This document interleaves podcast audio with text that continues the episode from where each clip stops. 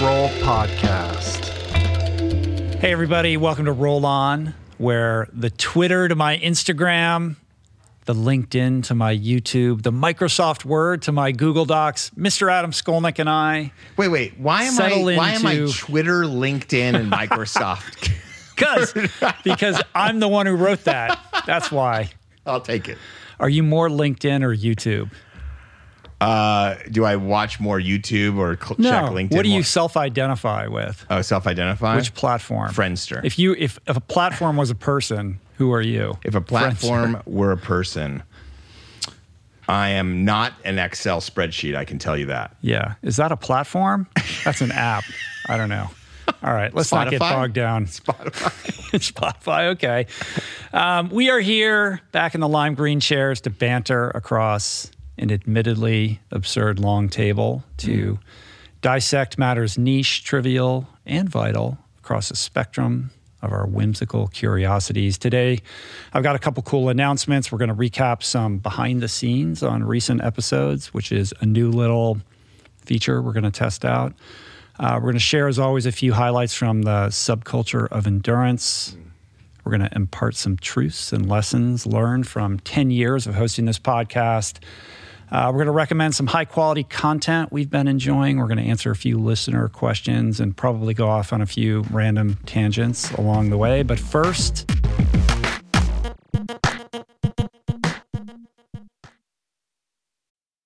hey, everybody. Like me, Inside Tracker wants to help you start the new year right. So they're thrilled to help support the Living Proof Challenge, the no-cost, science-based habit-building program designed by my well-being wizard brother, Simon Hill, to specifically up-level the most important biomarkers that drive health span, that drive disease prevention, physical fitness, and mental well-being, courtesy of a doable, evidence-based twelve-week program elaborated upon in length in my conversation with Simon that dropped January first. That's R R P eight oh four.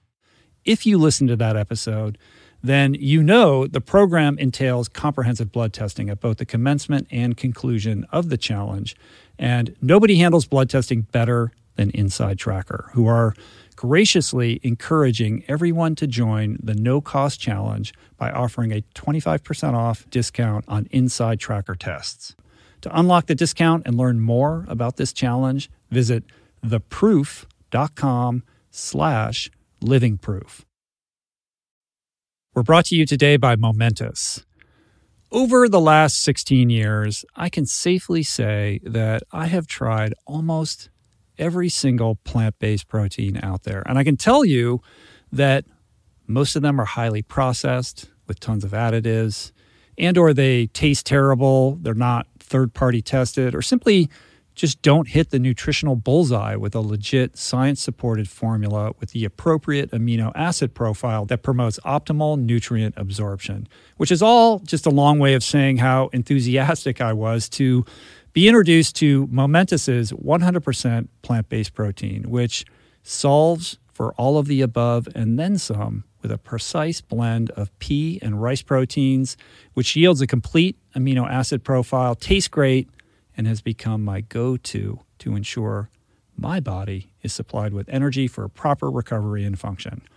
Momentous products are simply the best in the industry, which is why they're used by over ninety percent of N F L teams, by Olympians, Tour de France champs, and world-class athletes across every sport. With all the B S in the supplement world, I trust Momentous's industry-leading quality standards and quality. Try Momentous for yourself by going to livemomentous.com slash richroll for twenty percent off plant-based protein and all of their top-of-the-line products. That's L-I-V-E-M-O-M-E-N-T-O-U-S dot com slash richroll for twenty percent off. We're brought to you today by a very exciting brand new sponsor, Go Brewing. I am sober. I don't drink. And I devoted so many episodes of this podcast to the unreal benefits of an alcohol-free lifestyle. Why? Because even if you don't have issues with booze and suds, no amount of alcohol is good for you. At a minimum, it wreaks havoc on your sleep and produces a hangover that destroys your energy, your mood, and your focus. At worst, it turns your whole life upside down. But no longer does that mean you have to break up with your favorite brew, because my pals at Go Brewing are making all your favorite brews minus the alcohol, fewer calories, and more productive tomorrows. It's not every day that I get the privilege to witness the inception of a company collaborating with our podcast, but that's exactly what happened with Go Brewing. I'm going to tell you this story. A few years back, I spoke at this event in Illinois, fittingly named Go. And it turns out that that very day catalyzed Joe, the founder, to start his own N A beer company, Go Brewing. I had no idea about any of this until I bumped into Joe at Jesse Itzler's Running Man event the other month in Georgia. And he shared this story with me. I savored his fare in all its varieties and deeply moved by the mission and what he shared with me, and just impressed with the insane taste and quality of his alcohol-free concoctions. I wanted to help share the discovery. Made with natural ingredients faithful to traditional beer styles, Go Brewing has an impressive lineup of delicious, small-batch, craft, alcohol-free brews, all without added sugar or artificial processing. My favorite is their double I P A, Not Just Another Story. But basically, you just really can't go wrong, because everything they make is brewed to perfection, worthy of trying yourself, which you can now do at go brewing dot com. That's go brewing dot com, and use the code RichRoll for fifteen percent off your first purchase. How goes it, fine sir? Oh, you're uh, typing. Am I on? Yeah, I was you're typing. To...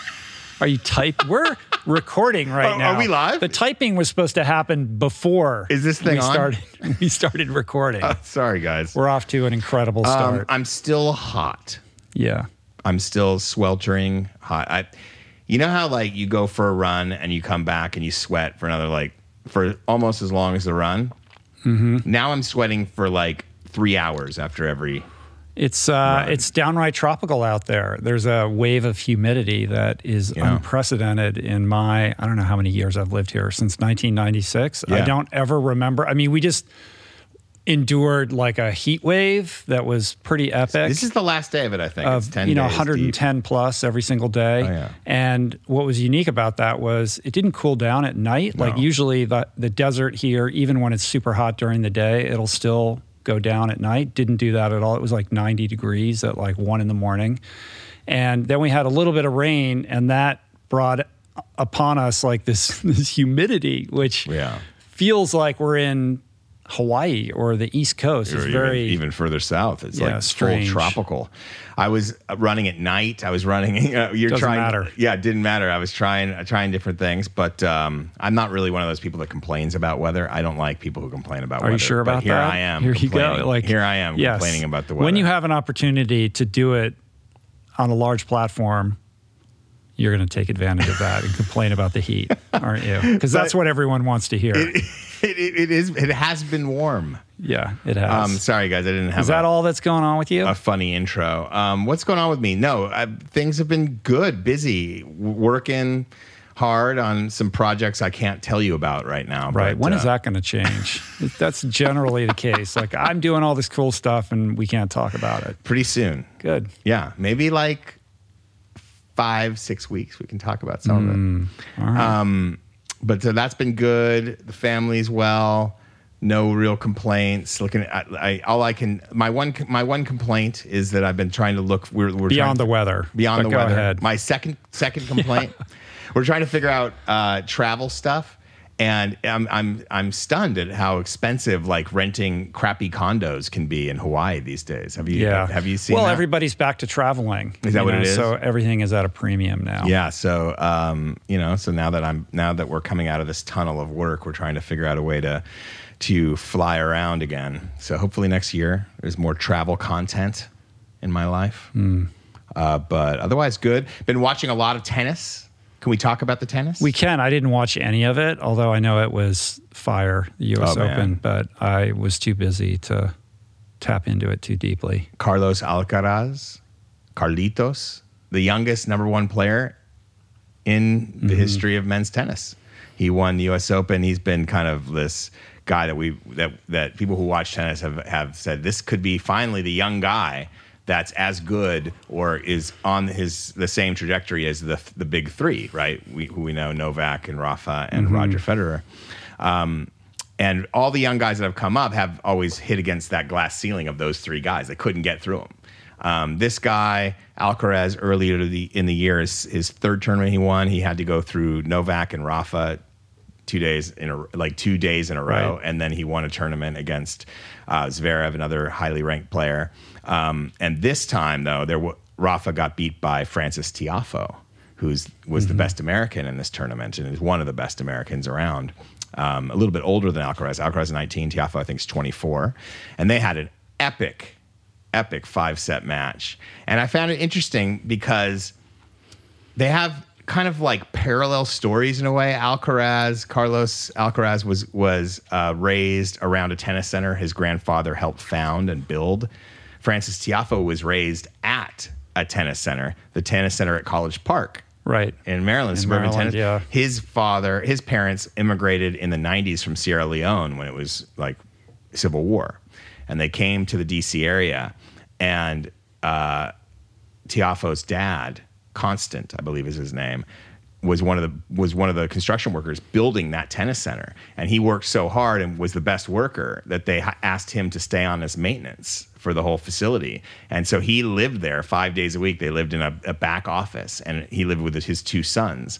And Francis would was was seen hitting balls against the wall right. one day, and these coaches found him, and they basically, within a few years, by the time he was fourteen years old, he was the number one junior in the history, number one junior in America. Yeah, it's such a cool story. Yeah, and so I just was thinking about how it's very Gladwellian, you know, like like the polarities. Yeah, but they both basically had the same access. Mm-hmm. You know, one required, you know, one was like a little more traditional. If your grandfather runs a tennis center, it makes sense that you would. The other one is kind of seems more good fortune, but mm-hmm. in the end, that doesn't matter to the kid. Right. The kid's still there with all that access. Yeah, access. It's so, sort of like the yeah, like this, like the Gladwellian story about, was he the one who told the story about Bill Gates exactly having that. access it's exactly to the that. mainframe? Yeah, right. It's exactly yeah. that. I mean, obviously, you have to have the hunger, and they both did. It was an amazing match. It's worth seeing if you haven't seen it.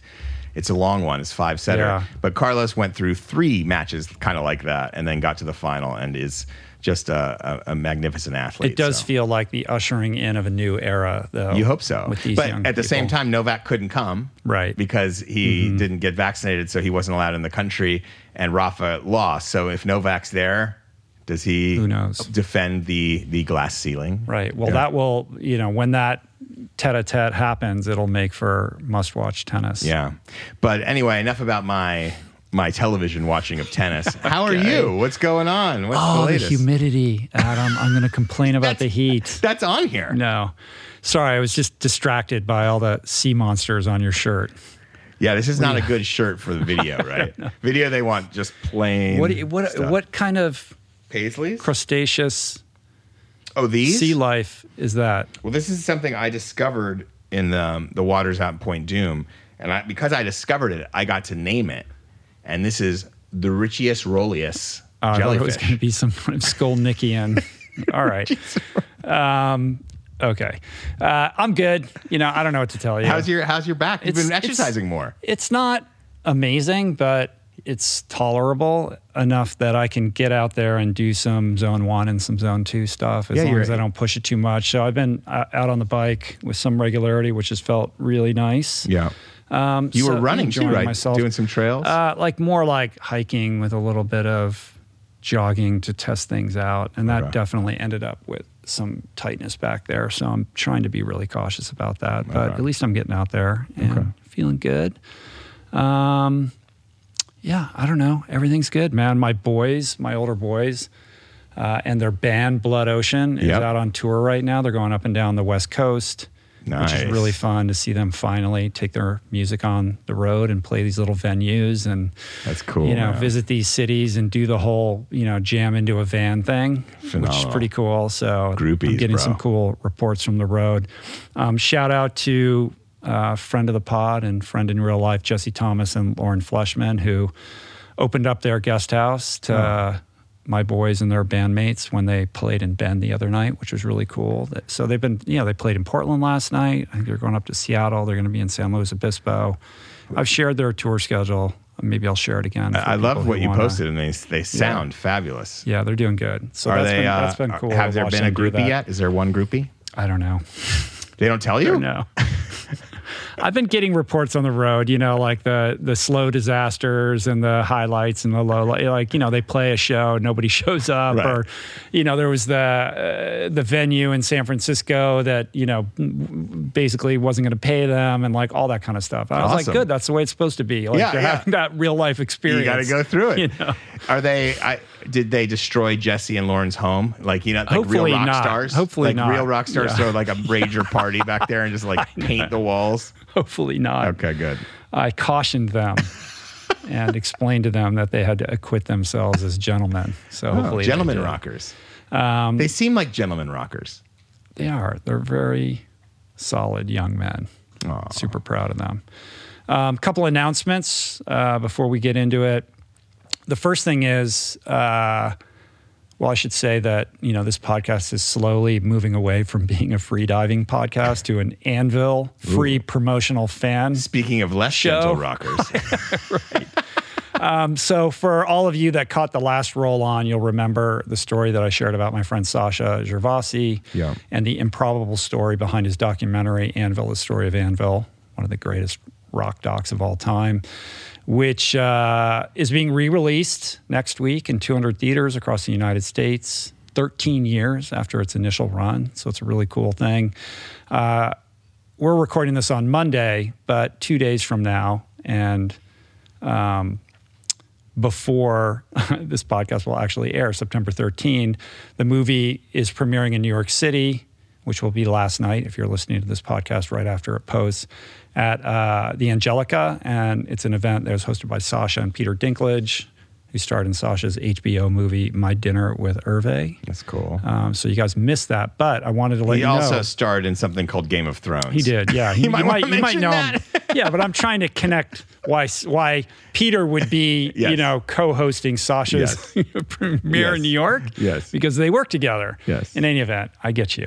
Um, but for all of you Los Angelenos, Los Angelenos, yeah. uh, or for anybody contemplating a trek to the City of Angels, Uh, allow me to entice you, because Anvil will be premiering the newly restored and mastered print in Los Angeles on September twenty-third at the Saban Theater. And I wanted to offer up to you guys, the audience, two free pairs of tickets for the screening, which will include a, not to be forgotten, I promise you, live Anvil rock show. Like, you've never seen anything like these guys rocking out. Uh, after the screening, that's going to happen. And that's going to be hosted by friend of the pod and, and real life friend Steve-O, who I believe is going to be doing a Q and A with Sasha and the nice. band.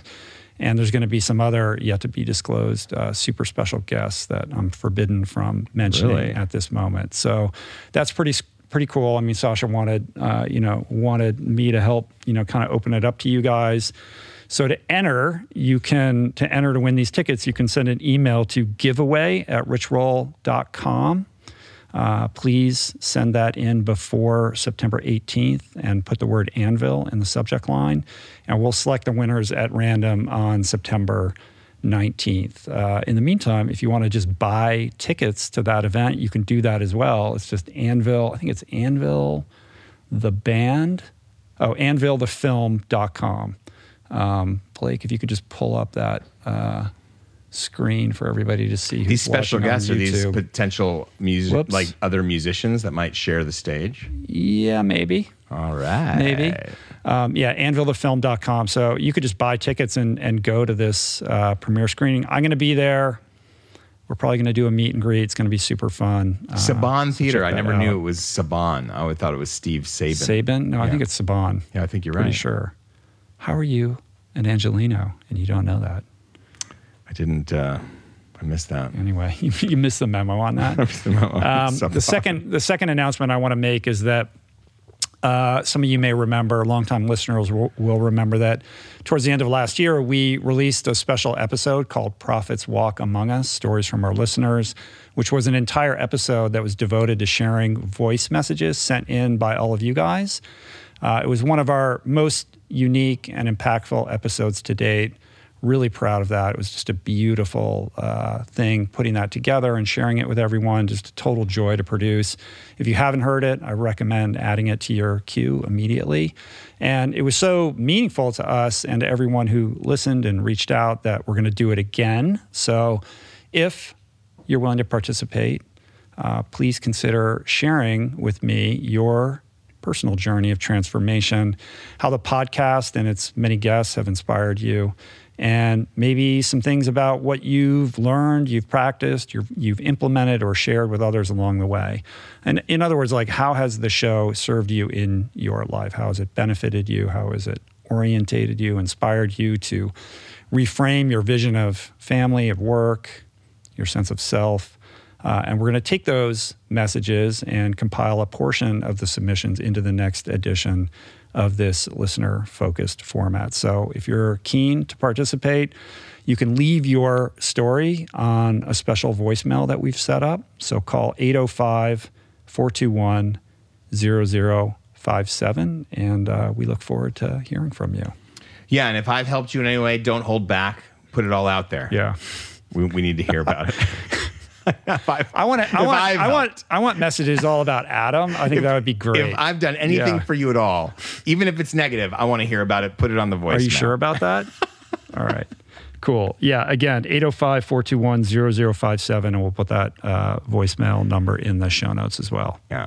That sounds cool. Can't so wait for that one. Let's do this thing. Um, where we kind of recap some of the most recent episodes. What should I, I we know, call it? I know that, I don't know. Well, maybe they can leave that on the voicemail too. The re, that's already Bill Simmons' thing. He has a recapper? Re, well, he has the rewatchables. Right.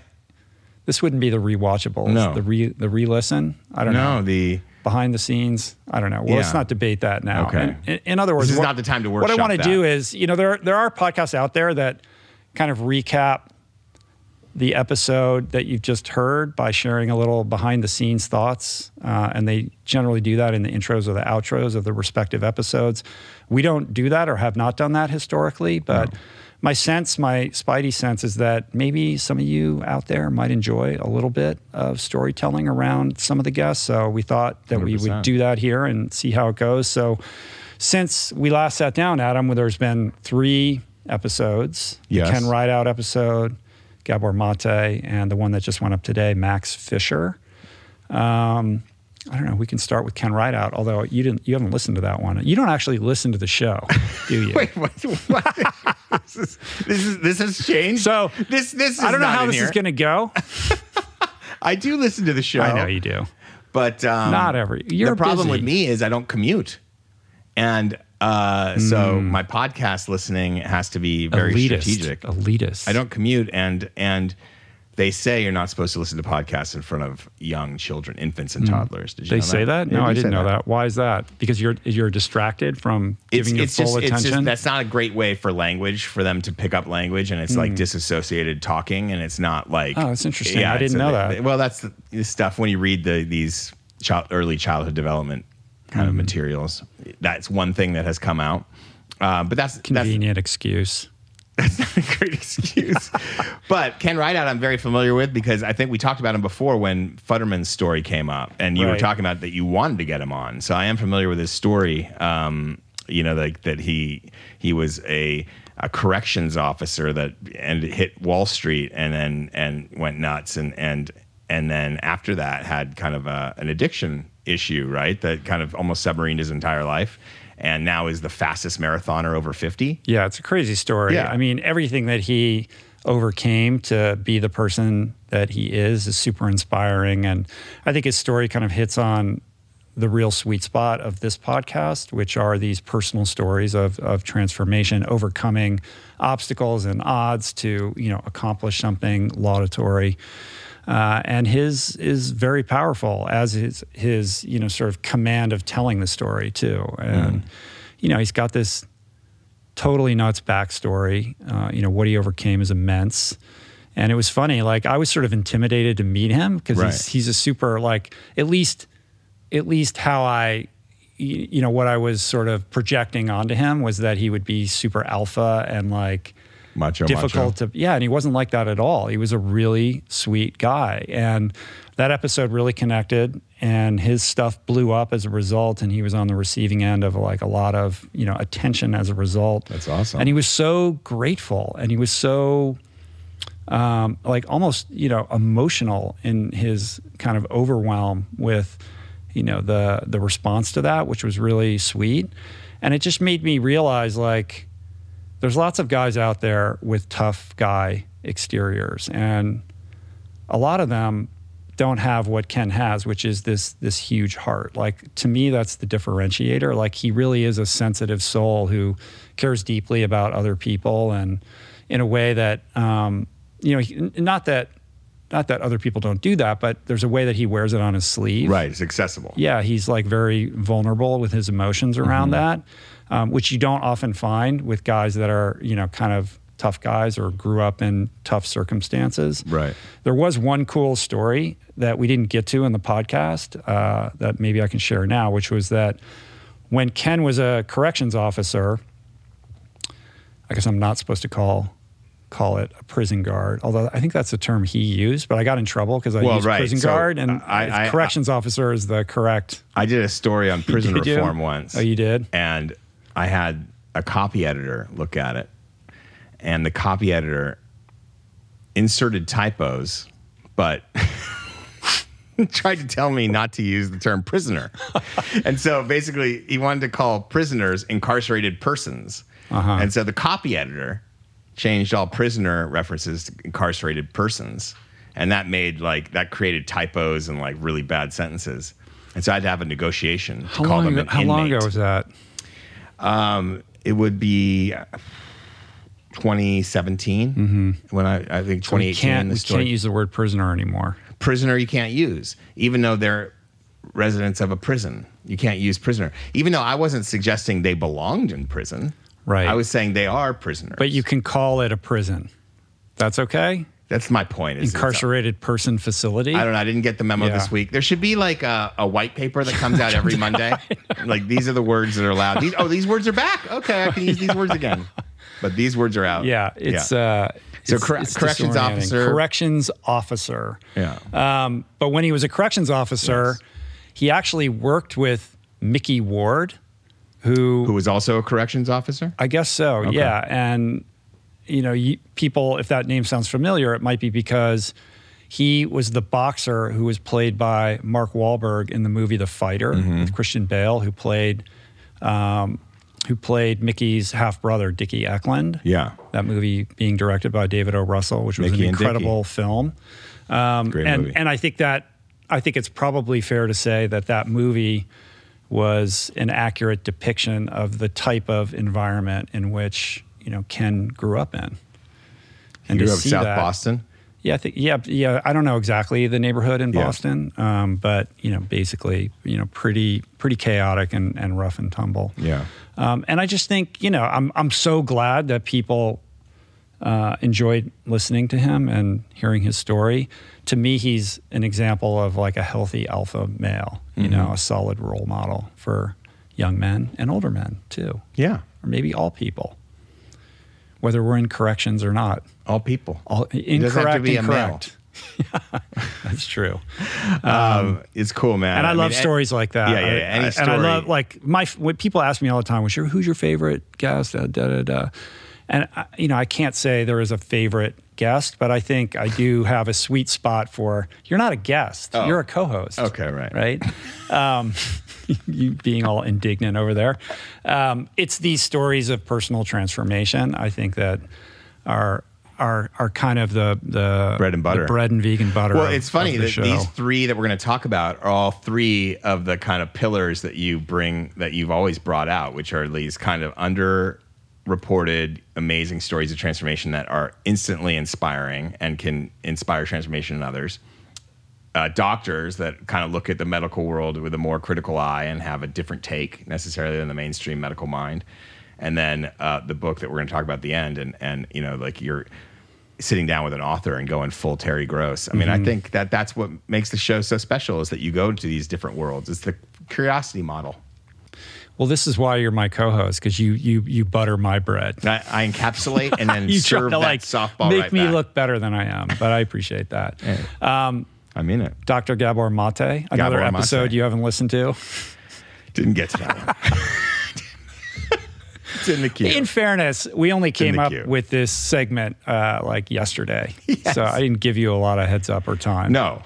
But, but maybe going um, forward, we'll figure that I out. Did, I did watch some of Gabor Mate's rich roll content on the... The reels? On the uh, slot, sheen, slot machine the slot in my machine. Palm. Yeah. I did, I did watch that. And uh, very interesting. You know, I always find, especially now, because it's like, I for years, I didn't have health insurance. I don't know if you can believe that, but mm. I didn't. I couldn't afford health insurance. Nor could I. For years. And um, I would pay out of pocket for things like acupuncture and alternative health stuff because I actually didn't really want to go to the medical doctor. And I think in the last years, for, for many reasons, you know, I think starting with April being pregnant and finally having health insurance, that's one part of it. You know, after Obamacare passed, I was able to get health insurance, and and moving forward, I kind of still I tapped into it, but I still kind of stayed a little bit halfway.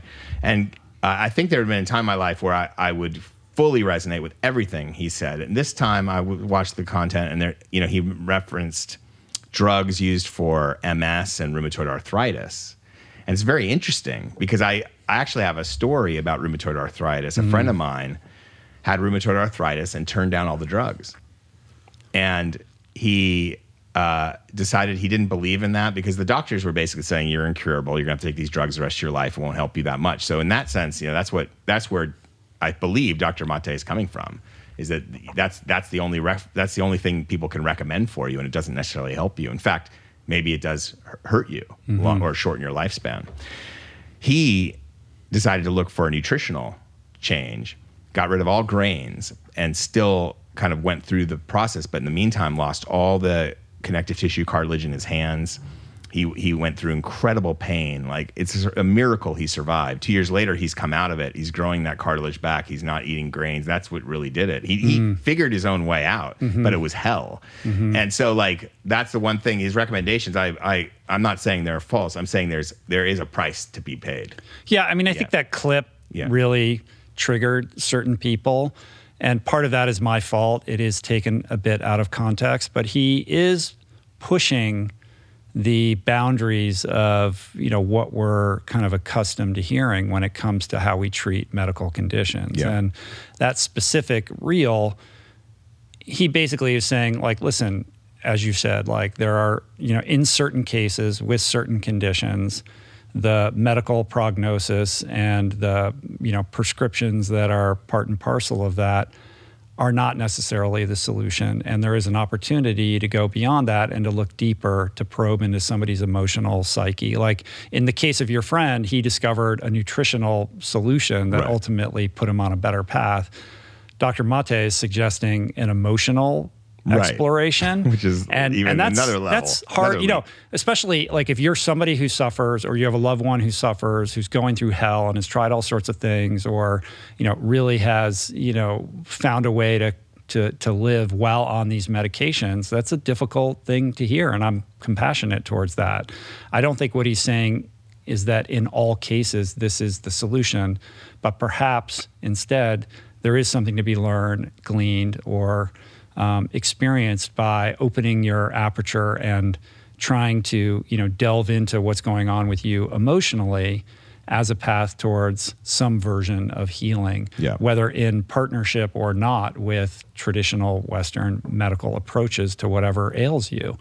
And it's, you know, it's a it's something that's worth exploring and considering. Yes. And given, you know, he's not some wackadoodle guy who's coming no. out of nowhere. This guy's been treating people forever. Right. And his thesis emerged out of his work with thousands of, you know, basically low-bottom addicts in Vancouver, and realizing the relationship between unhealed childhood trauma and drug addiction later in life. And this later book, this this recent book that he just came out with, The Myth of Normal, is really about extrapolating upon that thesis to say at the root of many diseases lies things like unhealed trauma or emotional distress that is compartmentalized and not actually healed, right? And if we can go in and heal that, what are the downstream ramifications of that on health? And his, you know, he would say that they're profound, right? And that we need to start paying attention to that. And I think there's, there, you know, it's like, it's a challenging thesis. And, yeah. you know, it, at times, like,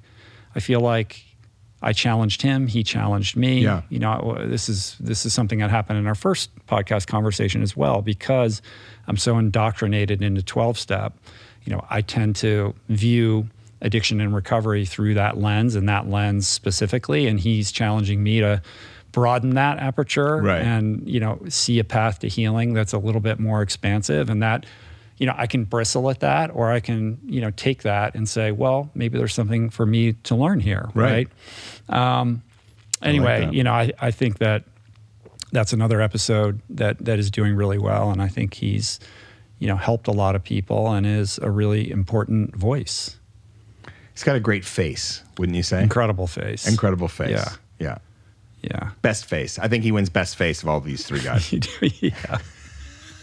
He he has an unbelievable, unmistakable but face. Before we get to sure. these, the, the, well, I'll, I'll ask you this at the end. I wanted to ask you kind of like a nuts and bolts question about the podcast, but I'll ask you at the end. But right. um, but yeah, great face, a great voice. Um, and yeah, I'm not suggesting that any of his conclusions are wrong. I'm just suggesting that when you when you venture off the path to try some other methodology, whether it's emotional or nutritional or whatever, there often is a price to be paid in pain. Mm-hmm. And that's okay if you can handle that. But I, I just think that that's important to also say. It's not like an easy, like it sounds like a better fix. It's not an instant fix or an easy fix either. None of these things are instant or easy. Of course not. Yeah. But in the- I'm not saying he's the, saying that. I'm just trying to clarify. Yeah, yeah, yeah I understand yeah, what you're saying. Yeah. I mean, I also think that there's some additional connective tissue between Gabor's message and Ken Rideout's message and what we're about to talk about, Max Fisher's message, in that many of our larger social problems are being driven by men, a lot of young men who are disenfranchised, lacking means, lacking opportunity, you know, who many of which I suspect are managing wounds and trauma without any help, without any direction, without any resources, without any strong, healthy male role models, all of which make them vulnerable to less than stellar online influence, which, mm.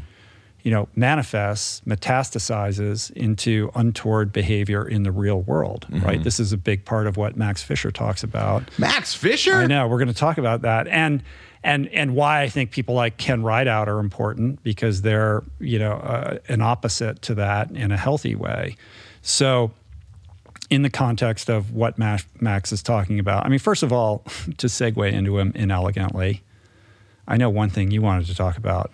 With the name right Max the Fisher? Top. His name is Max Fisher. His name is Max Fisher, which is, you know, one of the great characters in, in recent film history. Yes. Wouldn't you say? I mean, indelible. Right? Yes. Timeless. Yes.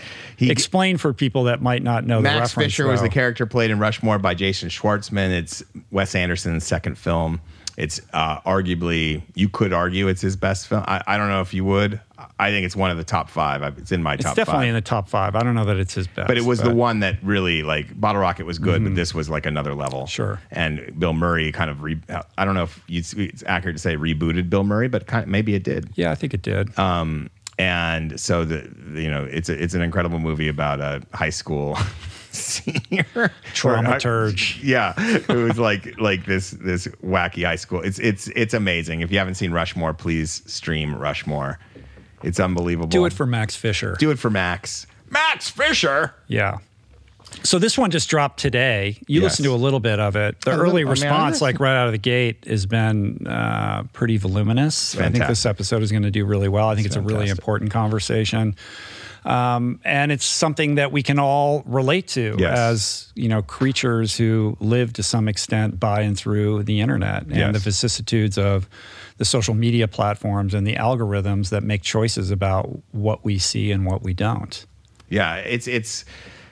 It hooked me right off the bat. Um, I have not read the book. Um, what's the what's the title? The Chaos of the Machine. Chaos Machine. Um, you know, it's another yet another kind of take on how social media is is twisting society, basically. And this one has a much more global overview, and um, you can encapsulate it better than, than I can. But like, he he's a foreign relation, foreign. What was it? What was it? It's a he's a foreign, foreign correspondent. Affairs. Yeah, yeah, foreign affairs correspondent, like investigative reporter, Pulitzer Prize finalist. Yeah, and he he he's not the tech reporter that you'd think would normally cover this. You say that right off the bat. Yeah, I mean that's not his beat. He no. came into it through the work that he was doing overseas when yes. he was seeing the the the kind of ramifications of what social media was doing in the developing world. Yeah, and how it was fueling, you know, uh, the Rohingya genocide in Myanmar, and mm-hmm. how it was, which he covered uh, and, uh, for the New York Times, and then fueling um, some rampages of Hindus um, destroying Muslims' homes in India and those riots in two thousand twelve, which he didn't recognize the social media component there, and he he kind of feels ashamed of that now, which he talks about with you. Um, so that is really interesting. Uh, I've covered Myanmar a lot, so that that that really piqued my interest as well. Um, and then, you know, talking about Zuckerberg's quote, did you have that quote, or was it he that had the quote of what's the quote the, I don't about, um, rewiring society? Like society is a, is a, a math or is a problem. Oh, I think well, it was Zuckerberg who, yeah. who said that, yeah, like the, that, that, that, you know, basically, I can't remember the exact quote, but it's something along the lines of like humanity is an engineering problem. Yeah. Humanity yeah. is an engineering problem. And so the arrogance and kind of, I guess, glee that kind of is with arrogance, glee, and and, ex, and excellence that kind of came together to create what we are now kind of all armed with, which is a slot machine, basically, he says mm-hmm. so eloquently, uh, in our pockets. Um, all that was, was, it's all intentional. It's uh, basically we're all dopamine addicts. It, he's, he wants you it's to It's intentional see. on the front end, yeah. but it is unpredictable on the back right, end right, because I don't right, think right. anybody could have foreseen no. what would transpire as a result of their creation. And now everyone's in, I don't know if it's damage control, but they are trying to figure out like how to rectify this thing that clearly is driving us apart from each other, creating social division, and ultimately, you know, wreaking untold havoc. Yeah, I mean, and the ar- arrogance, I think, is part of that. Um, and I don't know. I mean, I, I find it really compelling. I know you you're really into the book. Um, what what else? What else should we? I mean, the we way that share? I think of the book yeah. is if you watch that documentary, The Social Dilemma. Yeah. This is the equivalent of a semester-long college course on that subject matter, mm-hmm. where each thing that comes up in The Social Dilemma is just probed a little bit more deeply, and it does have a global focus, which I love, beyond the yeah. you know parameters of the United States. And I think you know another important takeaway is that it's less about vilifying the Zuckerbergs of the world and more about understanding the inherent incentives of the systems and the platforms themselves that are built to um, take maximum advantage of the systems. I mean, basically, most of them are there to sell ads, and they're there to command your attention so they can serve up as many ads as possible. And with those built-in incentives, you're creating you're creating platforms that ultimately, you know, are are are so addictive that it's almost impossible for the well-intentioned human being to have a healthy relationship with them. Hmm. It's it's interesting. Right off the bat, you guys start talking about the Rohingya Myanmar issue, which was uh, a Facebook issue, and how fa- the U N has actually said that Facebook exacerbated what ended up being kind of a series of pogroms that destroyed settlements and and basically killed and murdered and maimed and raped Um, Rohingya people. From the majority Burman population was involved in that. Some of them was the military. The military has been doing that to ethnic groups ac- around Myanmar. I've covered that mm-hmm. several times. Um, but in this case, it wasn't just the military. It was also regular people kind of going in, similar to like what happened in India. And the I'm not I'm not suggesting that, that that obviously happens. The thing is, he also talks about how much of this is human nature. Is this human nature mixed with kind of this new tech problem. And I think that's interesting because he acknowledges yeah. the human nature component yeah. of it as being yeah. you know, a huge aspect of it. These problems, as you know and yeah. have pointed out, existed prior to social media. Yeah, yeah. India, like there's been mobs uh, destroying Muslim settle, you know, homes and, and settlements and slums in India for, you know, generations. There's been, in Indonesia, there was uh, Muslim mobs that went and and killed and destroyed and uh, whole Chinese, ethnic Chinese neighborhoods in Jakarta and other parts of Java. I mean, and and across Indonesia, this is this stuff has happened. Koreatown was destroyed during the riots, and that was intentional. Mm-hmm. That it was Koreatown, um, and so these these things have happened before social media, but now social media is kind of like exacerbating it. And it's funny because you point out quite rightly that like this. What we're talking about in, in Myanmar and India and other places is like the polar opposite of the Arab Spring, where everyone, mm-hmm. all these same platforms were exuberant about their possibilities to really change the world for the better. Mm-hmm. And then this is like the the dark aftermath, which right. is the real dragon that that, that they mm-hmm. built. Mm-hmm. So I thought that was interesting. Yeah, it's uh, listen, it's a it's a, a fascinating and far-reaching problem. I do believe. Like I'm not a fan of of villainizing like the the the execs and making them like the ultimate bad guys here. Like I, I do feel like I don't know. Maybe there's exceptions. Are you defending the man right people. now? No, I, I feel like like as individuals there is a uh, an understanding that there's a problem that needs to be dealt with, and I think that they're probably grappling with how to solve a problem that. Structurally just feels impossible to solve, right? Like right. when you have a structure, a business plan that is a for-profit enterprise, short of turning off the platform, like how do you fix this? Like mm-hmm. content moderation with human beings or through some kind of artificial intelligence is never gonna hit the mark. It's always going to be too much or too little. It's going to be pissing people like off. Air and, freshener outside and, a toxic waste dump. And whoever's trying to propagate, who, who's not, you know, on a on a bender to propagate some kind of campaign, whether well intentioned or not, is always going to have the advantage in terms of figuring out an end run around whatever moderation is going on. So it's almost like a uh, you know a Sisyphean task of trying to solve it. Like I don't know how it, how it can be solved. But ultimately, in the meantime, you know, it's massively problematic. Oh, one hundred percent. Do you feel conflicted in the fact that like you're on Instagram today with these mm-hmm. tiles basically talking about these same problems, but by doing that, it's kind of, it's like the, the argument we, we had, bef- we talked about last time, which is the medium is the message. It's almost like, and uh, I think I referenced last time the, this book, Four Arguments for the Elim- Elimination of Television. It's about like, no matter what you put on the television, this is the argument. Like the, the way the television works is the, we're not seeing the picture, we're seeing pixels, and the picture is actually being put together in our brain, mm-hmm. different than film, which is light was supposed back in the day was light through a, a, a film, mm-hmm. and so it was an image on film. It wasn't being built in our brains, but because of the way television works, it's being built in your brain. That was one of the arguments for the elimination of television. This old book that is a great book, but I'm sure out of print now. This reminds me of that kind of book.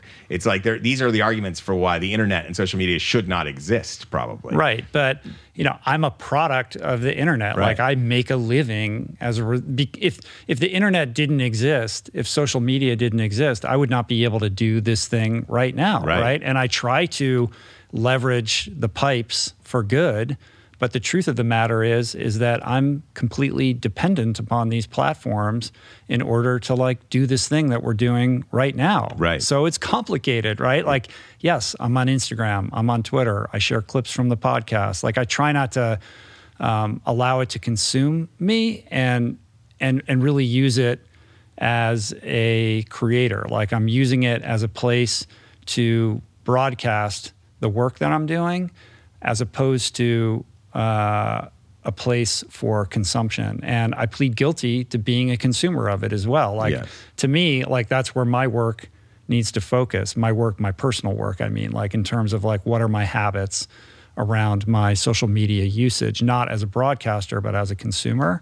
Um, but I think if you can reframe the relationship into one of productivity and creativity, to use it to create rather than to consume, then it can be unbelievably powerful. Like, I owe my entire career to the, it's to the internet. So it's it, like, you know, far be it from, so what yeah. am I going to do? Like, cast stones and shoot arrows at this thing that has given me an unbelievable living.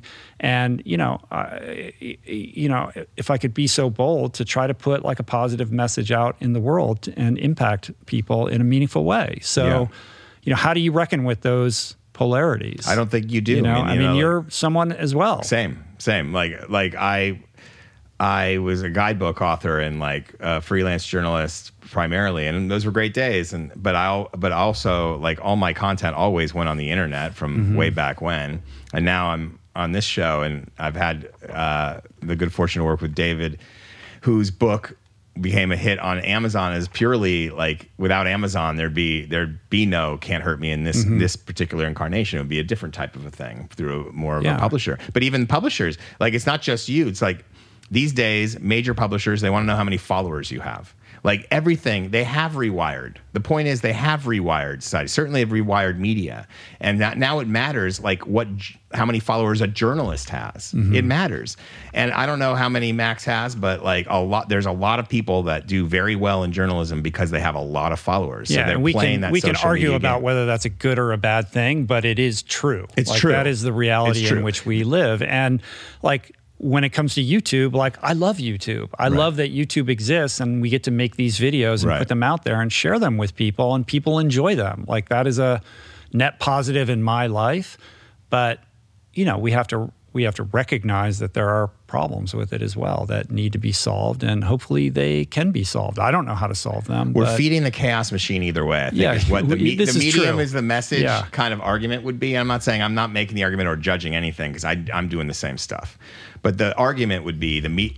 Anytime you feed the chaos machine, you're helping the chaos machine, sure. even if it's good stuff. Because and, you are the product. And one of the most powerful things that has stuck with me in that conversation with Max was this idea that we all think on some level that we're exempt from that manipulation. Like, oh, all these people are being manipulated and they're going down rabbit holes, but like I'm not me. Right. You know, like I'm right. I'm witnessing right. all of this, right. but Look I am those idiots. yeah, yeah. And he's saying nobody is immune from this, right. and that is a very common, you know, reaction. Like we all think that we're too smart for that, and yet subtly, incrementally, we're all being lured in one direction or another as a result of these like tectonic tech plates. He's he's clearly extremely smart, but also humble, which I liked. I mean, mm-hmm. I, th I just think it's a great podcast. I, um, I can't wait to finish the rest of it. Um, I think it's interesting, though, when it comes down to it, maybe we should all unplug and just go do things that have no pr pr productivity involved at all. Like just go, maybe I should just spend most of my day underwater. Can I get paid to just stay underwater?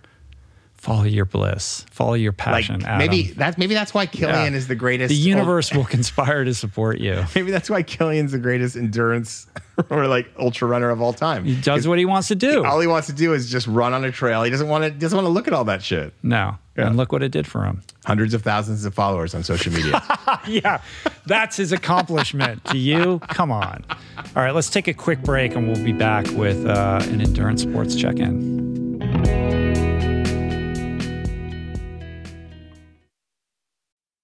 We're brought to you today by Birch. If you're serious about optimizing your sleep, listen up.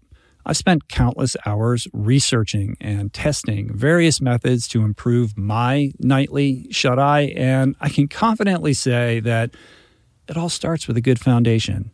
And if your bed is old, if it's uncomfortable, lumpy, then your sleep inevitably is going to be impacted. So it's important to invest in a quality mattress, one that's insanely comfortable, that's organic, sustainably made, and that, my friends, is a Birch mattress.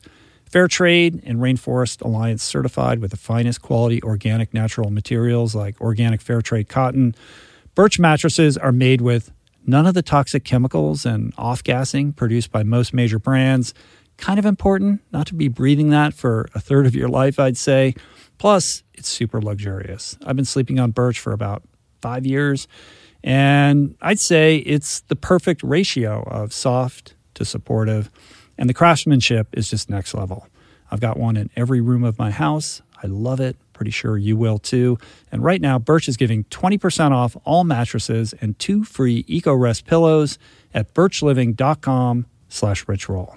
That's twenty percent off and two free EcoRest pillows. Sleep better with Birch. We're brought to you today by Seed. Gut health is all the rage. There's good reason for that. I've probably devoted, I don't know, at least a dozen episodes of this podcast to the many, many crucial ways the microbiome contributes to your overall well-being or lack thereof, and to the many diet and lifestyle protocols we should all adopt to promote gut health, from fermented food to fiber and everything in between, including, of course, the importance of supplementing with a probiotic. And the one that I have come to trust far beyond the shenanigans of the supplement world is Seed's D S O one Daily Symbiotic. It's the most solid, science-based, and rigorously evidence-backed probiotic and prebiotic on the market. Formulated for optimal digestion, gut immune function, gut barrier integrity, skin health. In fact, my sixteen-year-old daughter has been using it to clear up a significant acne issue, and it's been wonderful, as well as many other systemic benefits. Like I said, I've been taking it daily personally for years. I love it. My body loves it. And right now for our listener community, Seed is offering twenty-five percent off your first month of Seed's D S O one Daily Symbiotic.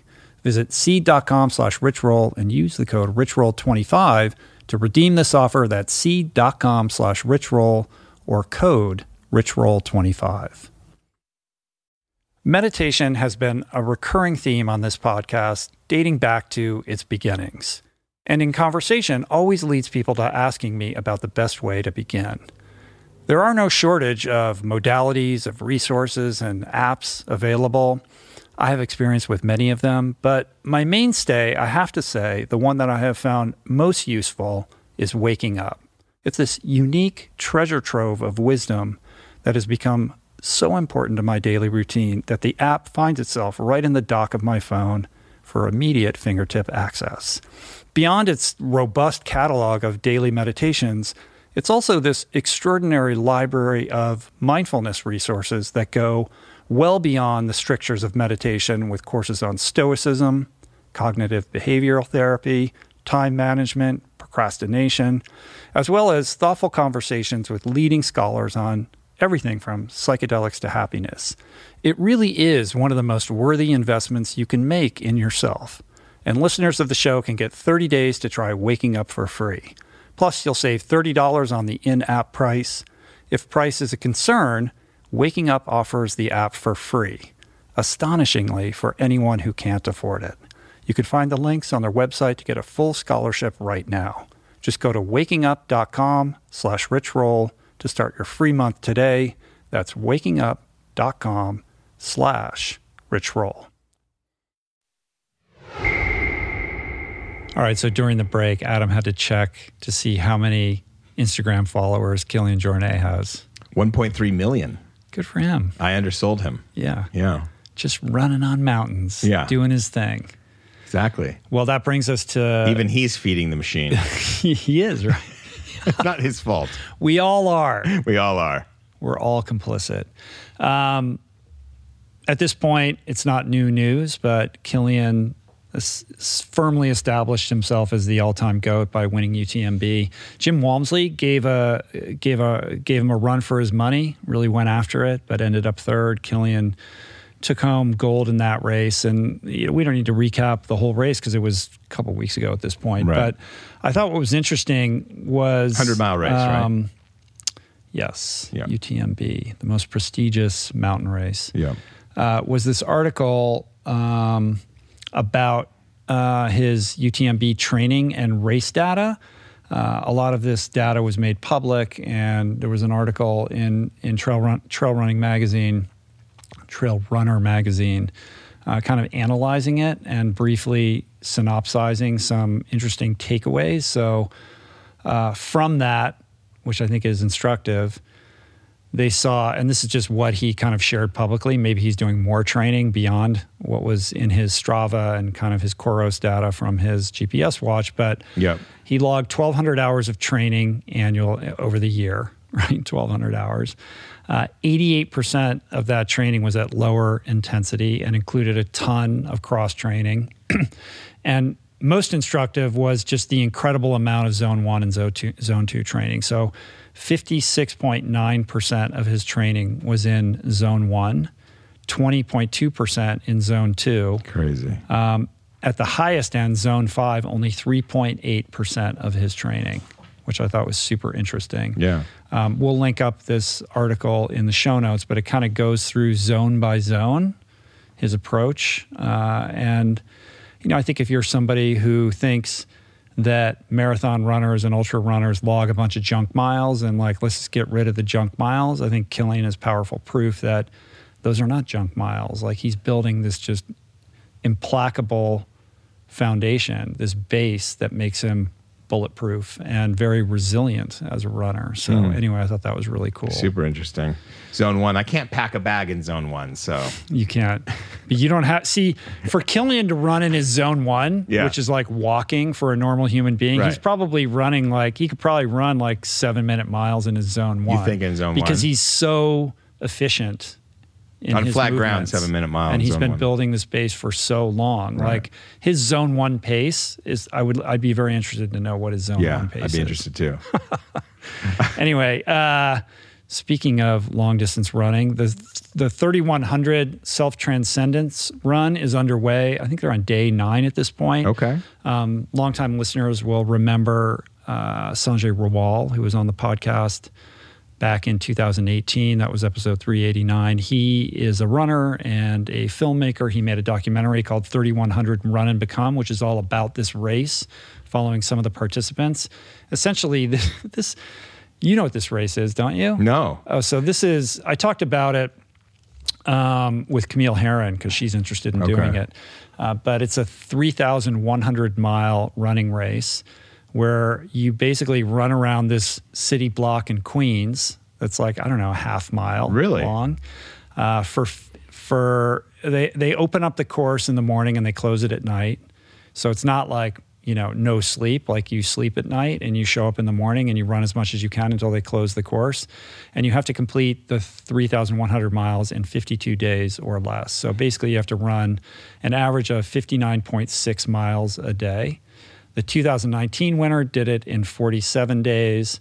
And uh, this is just like one of the most insane races yeah. in existence. A crazy maker. Thing. Yeah. Um, wow. And the people that compete in it, interestingly, I mean, you should watch Sanjay's uh, documentary. We'll link it up in the show okay. notes. You can get it on Amazon Prime.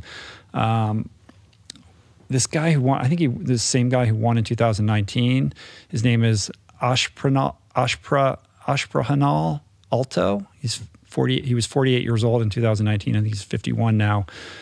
I think he's a like a um, a postal worker in Finland or Denmark. Oh, okay. I, I, I thought you were going to say that's his route. No, no, no. So he was do, but like a lot the of mail. These competitors are they're not professional athletes, and they right. look sort of like lay people. They don't look like racehorses. Interesting. And it's just, you know, the the prize goes to the tortoise in this thing. It's like the guy who can, or woman who can like keep moving the longest. It's this war of attrition. It's kind of an unbelievable Crazy. thing. So the, the the goal is to transcend the self. Well, yeah, that's it's it was birth, it was created by Sri Chinmoy, who's sort of this, you know, uh, guru figure okay. uh, from that part of New York City, who created, who, you know, part of the part of the, the kind of spiritual philosophy is that you achieve self you can achieve self-transcendence through endurance. Right. Right. Right. Sort of like, like, the, marathon the, like the marathon monks. Right. It's a similar kind of yeah. thing. And so this race I was kind that. of born out of that. Um, anyway, you can also follow Sanjay on Instagram. He's been updating people through his stories. He's at Mister Sanjay R, M R Sanjay R on Instagram. Amazing. Yeah. Before we get into the water stuff, can we talk about Tony Riddle's upcoming run? Yeah, please. September fifteenth, he is going to be running Britain's longest trail, the Southwest Coastal Path. It's a thousand kilometers. He's going to be doing it in ten days to beat the current record. So he's going for an F K T. Mm-hmm. Um, so that's one hundred kilometers a day for ten consecutive days. And the elevation is equivalent to scaling Mount Everest four times. So mm-hmm. what is that, one hundred thousand plus uh, feet of elevation gain? Um, and so he's doing that, starts September fifteenth. He's going to be uh, posting about it on the Natural Lifestylist. So that's a place to see it on Instagram. Um, and he's raising money. He's raising money to for the Southwest Coast Paths. Uh, I guess they have a restoration fund. Yeah. Um, and also to a documentary um, highlighting Brazil's in, next indigenous congresswoman. So he's like his his his main uh, cause, his pet causes are the environment and sure. indigenous rights, indigenous people. So he's got three causes that he's raising money for. So if you are feeling it, Um, go over to his Instagram and you can read a little bit more about it, and then uh, you know, kick in some money or just watch the show. Do we have links for uh, those nonprofits that we can put in the show notes? Where's our link guy? I don't know. You're our link guy. Uh, okay, yeah. I'll find him. I'll give you your links. Um, I was in guy. When I was in London, I did a podcast with Tony, oh, so we talked all about his preparation for this challenge. Okay, um, just with the you know post production schedule and all the guests that we've had. Unfortunately, that episode's not going up in advance of this challenge. So when it does go up, bear in mind that it was recorded prior to that. In the meantime, if you want to get down with Tony, you can listen to the first podcast that we did. I don't know what number it I is. I love that just one. Search Google for that. And uh, where he got you barefoot running. He did, and we made a little video. Yeah, where he took me through some some drills and things like yeah. that, which is fun to watch. And he has a documentary out about his Three Peaks Challenge, which is called One Man, Two Feet, Three Peaks. I think it's like, I don't know, it's like an hour long or something like okay. that. It's a pretty good watch, and it gives you um, some good context for who this guy is and how remarkable he is. He is like a remarkable human being. Running, you know, in his Vivo barefoots and climbing these these peaks barefoot. Family like, man. It's wild. No furniture in his house. No, family man. They a lot of squatting, yeah. a lot of natural movement. But they sleep on the floor. They sleep on these pads, right? Like yeah, these, they don't, but they don't have chairs, right. you know? And he's he's a beautiful, wonderful guy. I just yeah. love that guy to death. So cool. A transcendent should, should, should we Should we talk about this one hundred mile offshore challenge? Is it even a challenge? I don't no, I mean no. I remember when this came it's up. It's not. You did you actually, post it? I wonder if I saw it on your Twitter or on one of my other many for, daily forays into social media.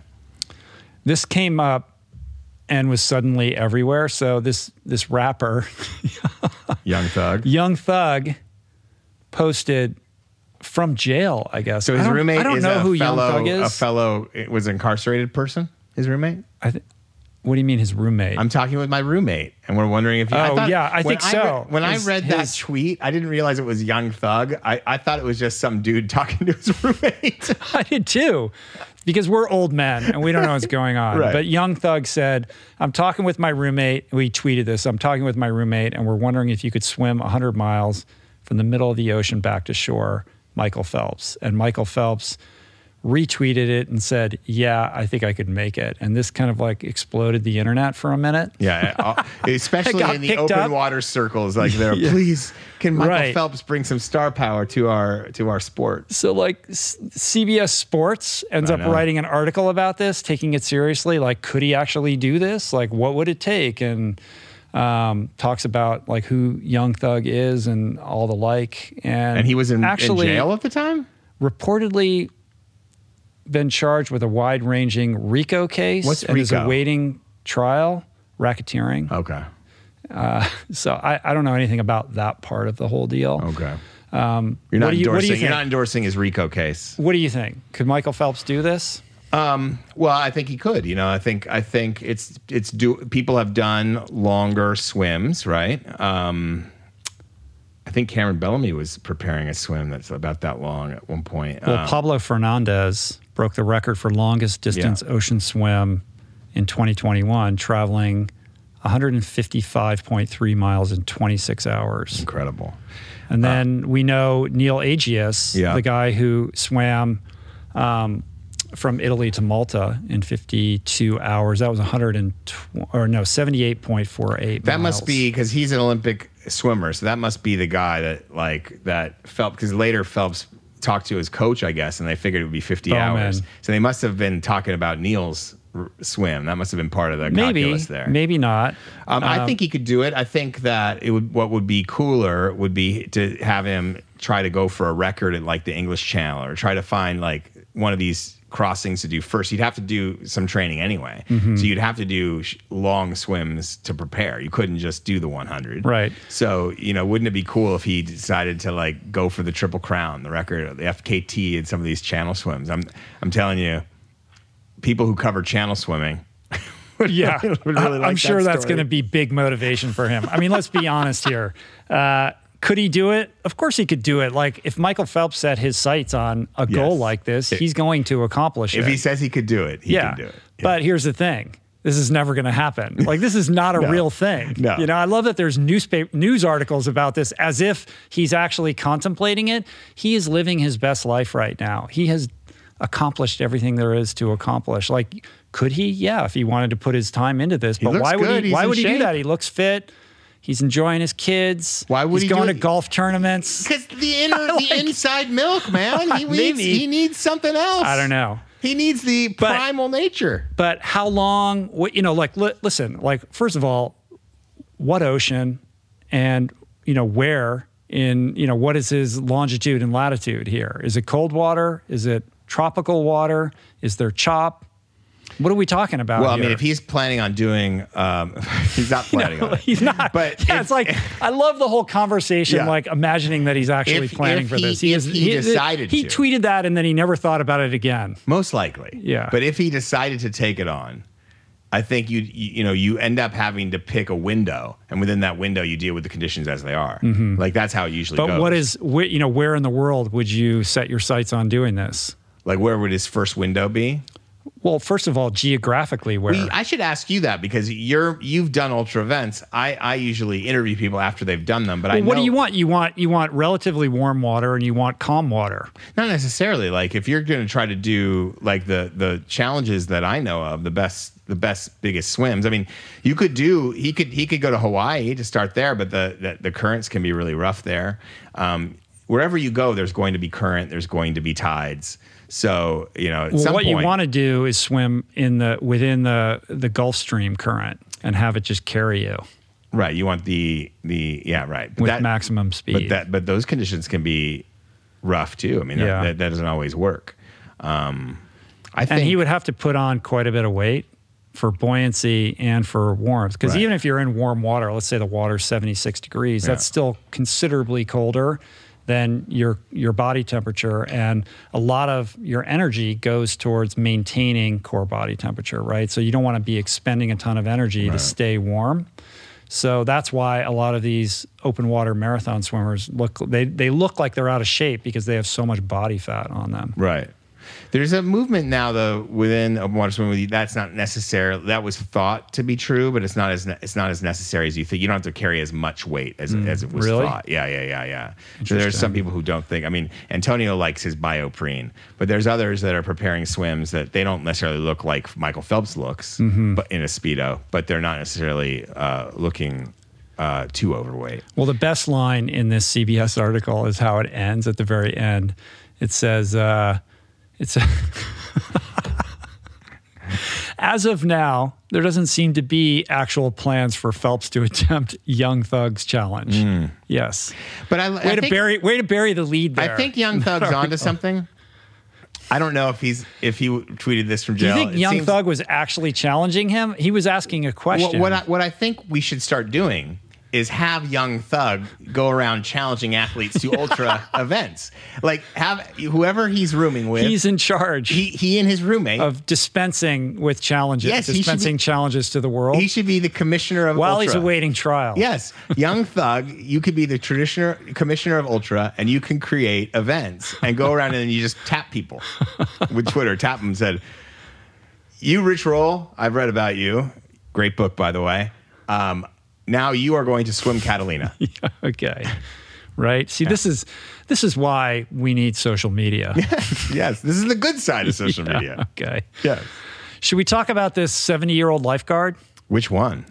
The guy in at the Jersey Shore. Ah, the Jersey Shore lifeguard. You know what I'm talking about. So yes. You're talking about Eric Greensmith? Uh, I am talking about that very man himself. This popped up on Instagram under the Wall Street Journal uh, page. At W S J, this guy Eric Greensmith, who looks great, is a reti- he looks amazing. Yeah. He's a retired anesthesiologist, I think. Okay. Um, was worried about getting bored in retirement. So as his career started to wind down last year, he started getting into shape and started dreaming about recapturing some of his, you know, teenage years mm-hmm. by returning to becoming a lifeguard on the Jersey Shore. He trains for it. There's all these tests that you have to pass, like you got to run in the sand and do, you know, some kind of routine. And he passed all of those. And there he is, like sitting in the lifeguard chair, saving lives. There he is, man. It's shades of Jim McConaughey, you know, the and the other old heads that I see in Malibu. You know who Jim McConaughey is, right? No. Jim McConaughey was a collegiate swimmer at U S C. And um, he his claim to fame is he beat Mark Spitz in some collegiate race. And then fast forward, he was fifty and working like I think he, his he owned some like car dealerships or something in Ventura. Mm. And uh, he was all out of shape, and he he he was kind of disgusted with himself, and he decided to swim, break the record from Catalina. Now he's something like seventy. I covered him when he and the Deep Enders did some channel swims uh, in in. the Channel Islands. And he at one point held every record of all the Channel Islands. Wow. And he's like, I think he's seventy plus now. Um, and when he decided to become a lifeguard again, like I forget how old, I think he was a little bit after fifty, he won that race. Mm. Like, he still can compete with the top guys in speed, in swimming and running. That's pretty cool. Yeah. How do you think he would measure up against uh, Doctor Greensmith? I think he'd, he'd, he would defeat you Mister think Greensmith. So? Yeah, Doctor Greensmith, sorry. I got a soft spot, spot in my heart for this guy. Oh, yeah. Check him out. But I mean, McConaughey is like, yeah, yeah I get it. Level. I get it. Yes. It's cool, though. Yes. Like, I applaud this. Do you think you and I think wanted, it's cool what, what that, I be, think it's cool that the Wall Street Journal decided to write this really cool article I love about it, this guy, I love it. too. You know, it's, it's interesting because I've been, th- you know, as we get on, in age, mm-hmm. you kind of want to create new skills, get new skills, get back to, you know, you do feel the pull to do something of use um, that's different than feeding the chaos machine. Right. I, I think about I think about those different things. And sometimes. Age is just a number. Yes. Your greatest challenges await you, they Mister Do. Skolnick. They do? Yeah. Mm, okay. Voluntary, is that good? Is volu- that good? Voluntary challenges. Okay. Okay. I've been through some challenges. Yeah, some of them, I, some of them, Look, I'm not eager to go through again. Life has it. a tendency to dole things out. It like does. we, we don't get out of this thing alive. So. No, no, no, nobody does. Expect more challenges. This morning, I stared death right in the bloody mouth. What happened? Someone texted me a picture of a, of a beached dolphin. Mm. This I, is the chaos machine. I stared at it. At work. And I meditated on it. Did you? Yeah. Wow. That's how I confront death on a near daily basis. That's your your your amor fati? That's my amor fati. What's yeah. that? The Stoic phrase for death is, what is it? Yeah. What does it translate to? Like, I feel like Ryan will, Holiday. I feel like Ryan Holiday stares at like dead animals on his Instagram every morning before he does a Stoic. I don't think so. No? I love he has some dope. practice around that, but I don't think that's what it looks like.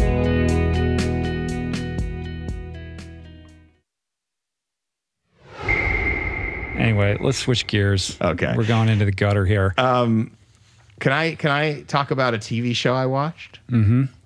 Is this the time, or are we doing that later? Well, let's do the ma- let's do the main topics. Oh, let's do the main, main topic first. Main topics. Yeah.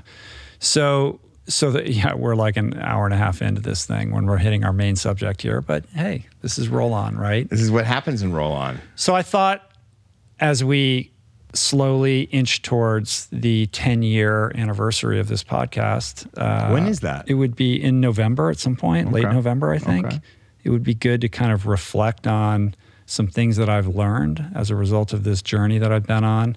So I just jotted down some thoughts, a few pillars Uh, of things that I've learned from from podcasting and from and life and yeah. athletics, business, sobriety. Yeah. Uh, lessons not just applicable to podcasting or being a podcaster or to being a content creator, but honestly, you know, to and for anyone for any purpose. And I think, how many did I come up with? We were like cramming to get this podcast together. I thought, oh, maybe I'll come up with like five things. And I came up with one, two, three, four, five, six, seven, eight, nine, ten. Oh, I came up with twelve, so it's like the twelve steps. Perfect. Rich Roll's twelve steps. Roll On, twelve yes. steps. I don't know how much time we want to spend on this. We can go through them quickly, okay. But the main thing is... Would you like me to try to poke holes to in just, them? Or just... You, you can. I want this to be conversational, Adam. I told you that. The first thing is to invest in your curiosity. And yes. I think that's not to be confused with follow your passion. It's to pay attention to yourself. Like, what are you naturally curious about? Yeah. Um, and to... learn to honor that and to pull on those threads and be open to where they might lead you. And, you know, often they don't, they're not dramatic lightning bolt types of things, but I think being in a mindset and cultivating a practice of, of honoring your curiosity is, is, has been a huge piece in how this show went from idea to what it is today. Uh, and I think it's applicable to anything that you choose to invest your time in, mm. because if you're not naturally curious about where that time investment is going, then it's probably not going to work, right? Like right. You have to be curious about the work you're pursuing, the endeavors that you're investing in. Stay curious. Yeah, like, could you write a great book or a great article if you're not curious about the material that you're investigating? No. Of course not, right? right. Can you achieve an athletic goal if you aren't curious about what that journey is going to reveal about who you are and where it might lead? Maybe not you one could, that, You could that, force yourself yeah. to, but it's not going to be a sustainable thing. Right, right. It might be a one-off. Mm-hmm. Yeah. And this podcast is really built on curiosity. I mean, you wanted to talk earlier about like how I choose the guests. Right. And it's really all about curiosity. Yeah. It's a gut instinct thing.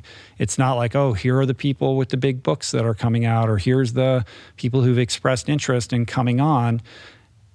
At this point, it's not about like, who can I get? It's about like, who's right. And who's right often doesn't match up with like who's most popular or who's got the biggest thing going on. It's about who I'm naturally curious to learn from, who I feel Uh, a gravitational pull towards. And that's really been like the guiding principle or light. And it's all about curiosity. Love it. Second thing, listen, Adam, you need to hear this. Preparation. Oh. Preparation. There are no shortcuts to anything. You can't cram for a competition. You can't fake readiness. In order to be present, in order to be able to execute to the best of your ability, I cannot overemphasize the importance of preparation. Mm-hmm. And in the context of this podcast, I would say on average, maybe between six to eight hours goes into each guest. Okay. Reading their books, listening to other podcasts they've been on, reading all the material that I can find, background material, news articles, blog posts, et cetera, and then synthesizing all of that material, coming up with an outline. Like I, I, I probably go way too far on the preparation thing, but it's that thing, like if you're an actor, you, you can't just memorize the lines. They have to become so rote that you forget them and you right. can show up and be present for the performance. Similarly, like I have to digest all of this and allow it to kind of percolate in my unconscious mind so that when I show up to do the podcast, I'm not reliant upon looking on notes, even though I have the iPad open in case like I have a brain fart or something like that. And I just trust in the preparation and try to be as present as possible and, and allow it to be what it wants to be. But I think what you see are a lot of people like faking the preparation part and trying to kind of, um, you know, get through certain experiences and play it off as if they have been, um, as if they had prepared. But, you know, you can always tell. Yeah, one hundred percent. I mean, I'm, it's I'm like all a about, short-term versus long-term thing. Sorry, go ahead. No, yeah, I'm all about the uh, over-researching. When I'm when I'm writing something, I always over over-research. Talk to too mm-hmm. many people. I have too many people's quotes that I, I want to get in there that I can't always do.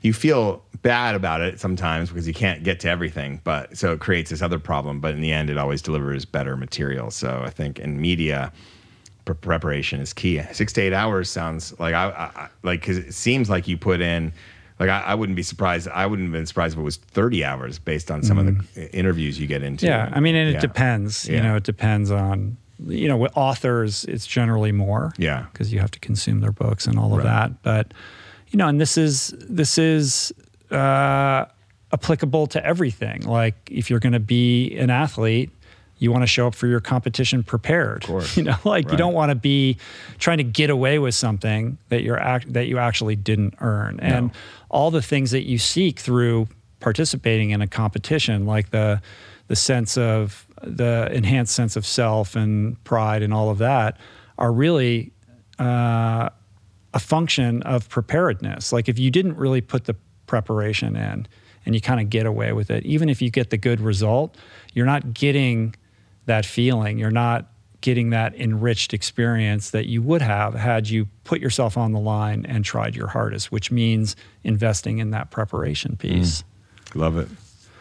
Um, next thing, listening. Most people are terrible listeners. If you can master listening, the art of listening, you're already going to be way ahead in just about everything important in life. I think that's true. I'm sorry, what'd you say? See? I know. This is why roll-on never works, right? I agree.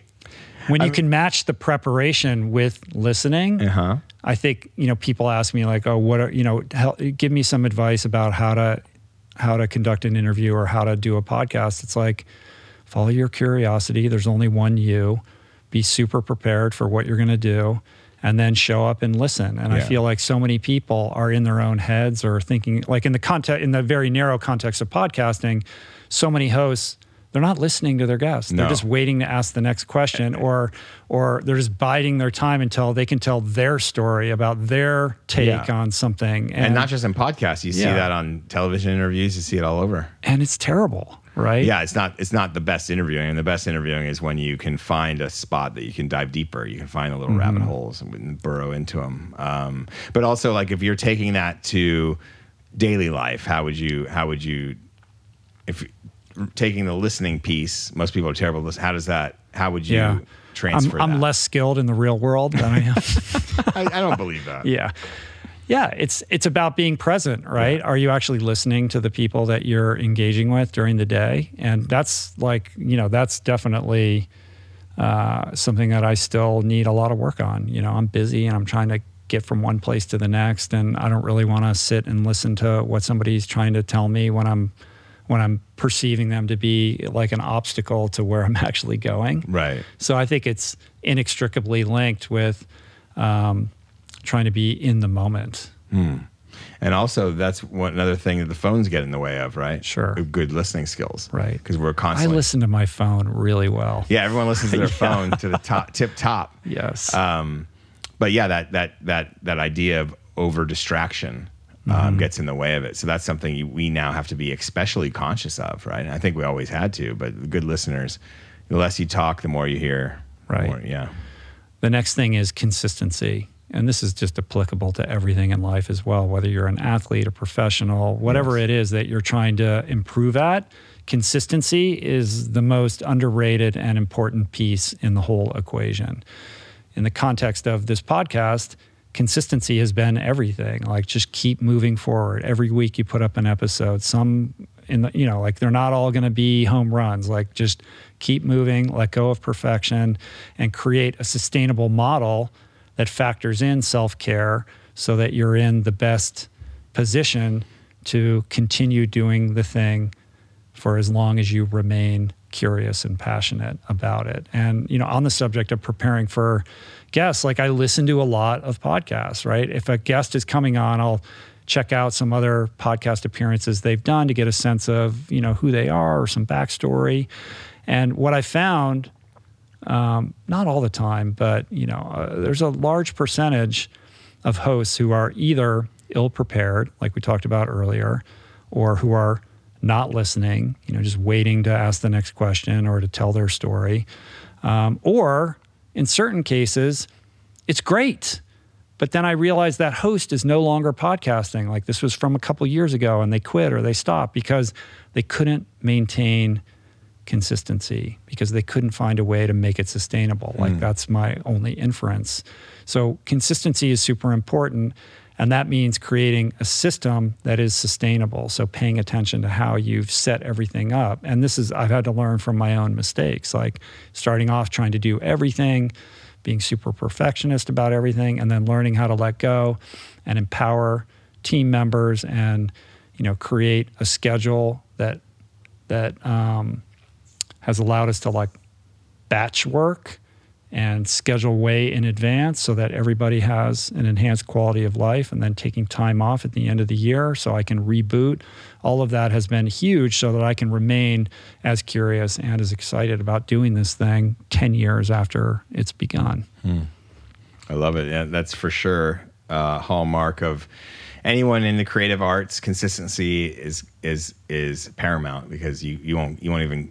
most of the time you won't even get anywhere for the first five years. So if no. you give up in that, that period of time, then you yeah. Had, and you on that note, you like patience, right? right? Yeah. You right, don't get anywhere right. in five years. Like, you know, we hear all this stuff about like, right. oh, to change a habit, you need twenty-eight days. Like, right. first of all, I think it's probably more like a hundred days, but that aside, if you want to be good at anything, it's going to take ten years. Right. Like, I think a decade is really the, the, the best metric that I've seen in order to go from, not necessarily beginner, but from competency to, you know, maybe not mastery, but like true competency. Like ten thousand hours becomes ten years for you. Whatever it is. Yeah. Like, I don't know if you can be that reductive about right. it, but things take time, and yeah. you can only rush things so much. So right.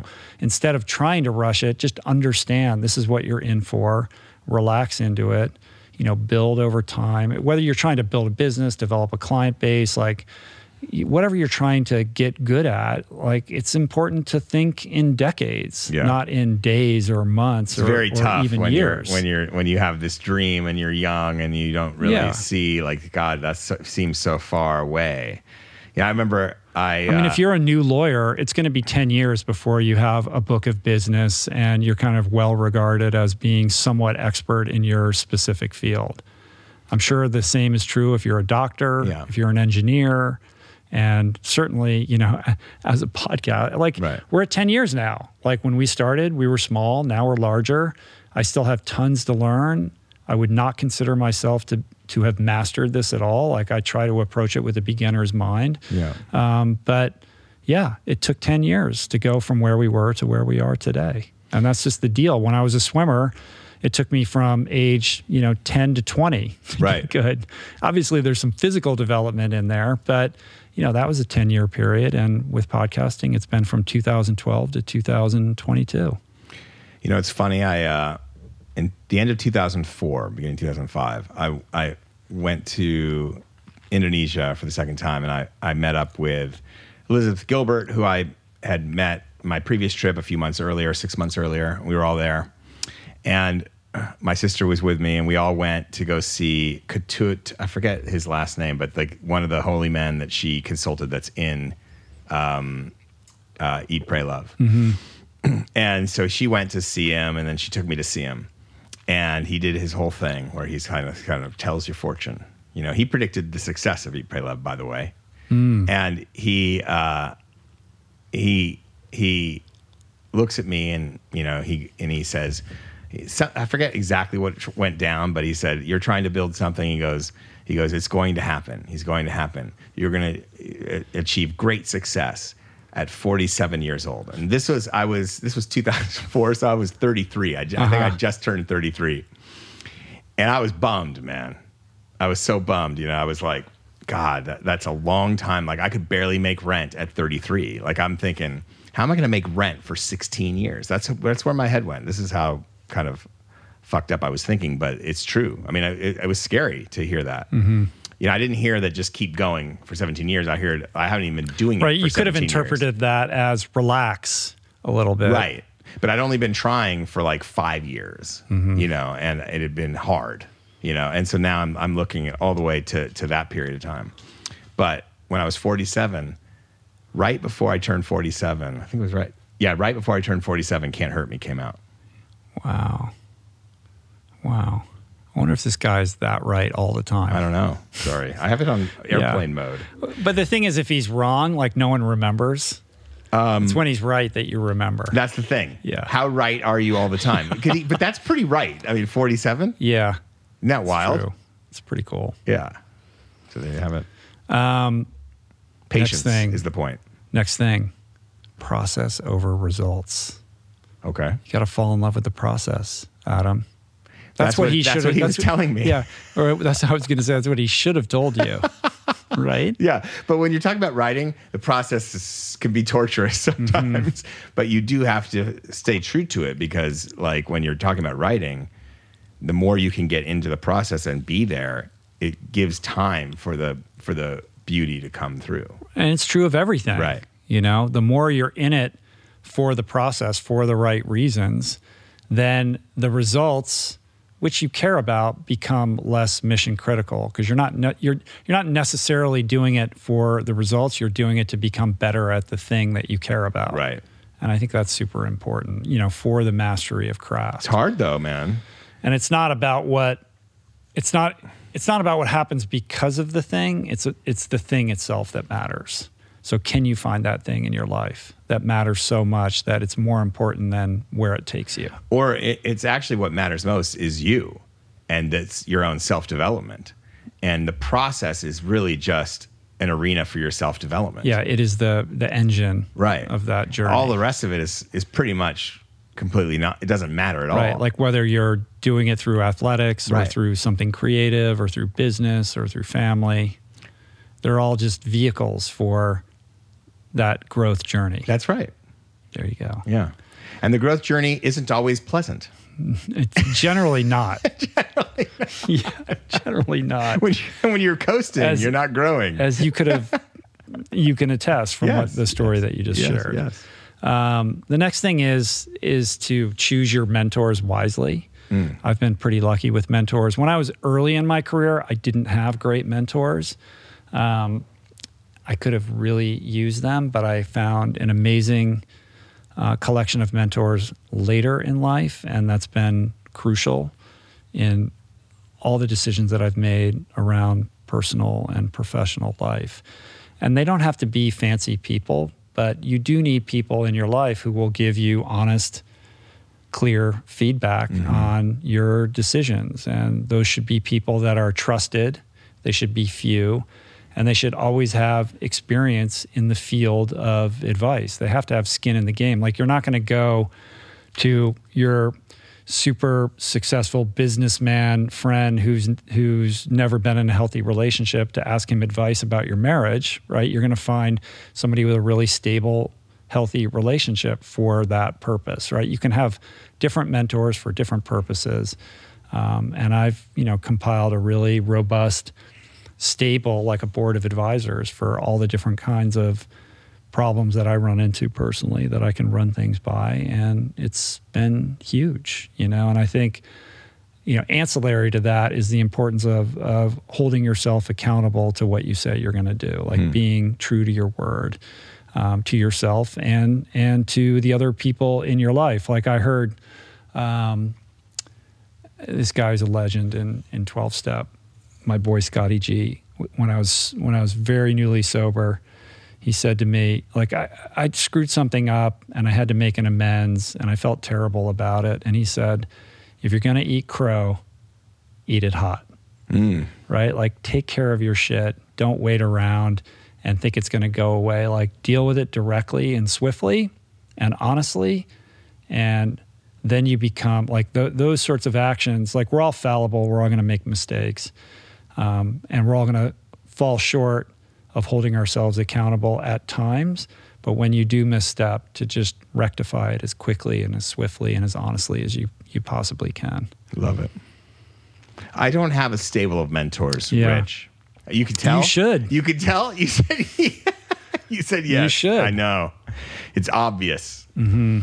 Um, I know. I should. But uh, I never thought of it that way. I think I'm going to build a stable of mentors. Yeah. Would you like to be in my stable? I would happily fill that role. Okay. Yeah. I got a stable of one now. There you go. Add some more. Call me anytime, Adam. um, the next one is is around exploring less traveled waters. Okay. And I think this is sort of interesting. Like, when I when I was developing as a swimmer, I very consciously remember choosing to train for the two hundred butterfly because that was a race that none of the other kids wanted to do. And in my mind, I thought, well, that gives me a better chance of distinguishing myself because yeah. there's less competition there. Yeah. And that was correct. And I think that would hold true for like, oh, here's Ultraman over here, this crazy long race that not that many people want to sign up for. Yep. Like maybe I could distinguish myself there um, in a way that I, that would be more difficult if I was just to sign up for an Ironman where it's already very crowded. And I think in the podcasting sphere, it's been a similar journey. Like when we started this show, Uh, podcasting was unripened fruit at the time. Like it wasn't that competitive, but I did have a sense like, oh, this is a medium with potential and I have an opportunity to get in early when it's not that competitive and distinguish myself. So I think extracting from those experiences and applying them to your own life, like where is that unripened fruit that matches up with your curiosity that together provides for Uh, you know, maybe an unassuming opportunity or an opportunity that that is, you know, not getting the attention that that it could. And, you know, in my experience, like moving in those directions has proven to be beneficial. If you look at all this stuff, it's it's like you could see how your background in athletics completely fed your success, because it's you're look you're looking at it very strategic. The principles are the same. The principles are the same. Yeah. Yeah. Yeah. Consistency, perseverance, yeah. hard work ethic, yeah. showing up, accountability, yeah. identifying the opportunity. And then it starts to dovetail into principles of sobriety. Like the next thing on my list is gratitude and impermanence, like understanding that nothing lasts. Like I'm very conscious that right now is an incredible time for the show, for my life. But I'm also aware that like, it's not gonna always be this way. Like this is a very impermanent thing. Like it will not always, like we have this sense like, oh, it, this is the way that it is right now. It's always gonna be like this. Like I know that it's not, you know, this has an expiration date on it like everything else. So in the meantime, make sure to express gratitude for, for what you have, you know? Yes. To appreciate the moment while you're in it, rather than to only see that in retrospect later on after that moment's passed. Like, to, and that's not a that's not a default mentality for me. Like, no. That's something I have to practice to be aware of. Like, celebrate the small victories along the way, and the big ones, and, the big ones. And understand that the big ones, like I, you know, as human beings, that we have this weird wiring where we think like, oh, like that was great, so it's always going to be great, or that was bad, so it's always going to be bad. Right. Like everything is in flux all recency the time. Recency bias. Not, don't, yeah, recency bias, not taking anything for granted, yeah. um, not creating expectations one way or the other around what it's going to be like tomorrow. Love it. Um, you know, which kind of segues into the next thing, which is loved ones first. Like, mm-hmm. and this is a recurring kind of theme on the podcast. I've had many guests recount a version of this notion that, you know, every deathbed regret orients around a lament of time not spent with the people that you love. Like, how many times have you heard that? A lot. Right? Yes. And how and how well do we practice that? You're asking when we get me how well up, I, pra- I When we get caught it? up in the chaos machine. I'm always in my head, know? man. Yeah, yeah. It's hard, right? Yeah. yeah. Kids, partners, friends. Yeah. Are they getting the best of your time and attention? Or are they getting the scraps at the end of the day because you're tired and you've already expended listener. that energy? I yeah, could be a better me too. Listener. Yeah, yeah, me yeah, too. Yeah, right? Yeah. I mean, this list isn't a list of things that I'm that I'm mastered you're and practicing. I'm now telling you these are things that I'm working on yeah. myself yeah. that I'm very fallible at. Um, and then you know, continuing in the the kind of sober trajectory here. It's all about like contribution. Like what are you giving back in service? How are you empowering other people? And this is a drum that I've banged many times here on the well, podcast. You, and you, I, think, I think you do this. I mean, yeah, it's, I think the, the yes and no. audience I mean, here would tell you that you do. Right, but yes. This is also a for-profit venture at the same time. Yes, it's, and it's like finding those things of like, how can you, how can you merge those things? Like there's pure service and then there's, you know, this is, you can make an argument that this is in service to other people. It's in service to myself too, if I'm being right. honest. Right. Um, but I think, you know, understanding that whatever you invest your time in, you must also find a way to make sure that it's also about something bigger than yourself, something that allows you to give back in return for the gift given, you know? And I think ancillary to that is this idea of practicing entering all scenarios from a perspective of what you can give, like what can you positively contribute rather than what you can extract, what you can get, how you can get one over on other people or get a leg up, which goes to this idea of long-term strategy versus a short-term approach. Like, yes, if you go into a meeting and you're trying to up, one-up somebody, maybe you win that battle, but ultimately you're going to lose the war. And the war always goes to the person who leads with gratitude, who is giving back, who is contributing more than they're extracting. And I think that that is, again, this is something that, this is not about podcasting. This is about like, how do you conduct yourself in the world? When you enter into a conversation with somebody or a social setting or a meeting or an exchange with your kids or your partner, like, what is your mindset? Are you trying to contribute? Are you trying to improve the environment that you're in? Or are you looking to get what's yours and win?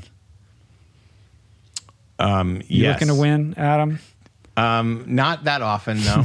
Yeah, I don't see you like that. I'm not like that person, but uh, I think that I like to build rapport. For me, a mm-hmm. win is when rapport is built.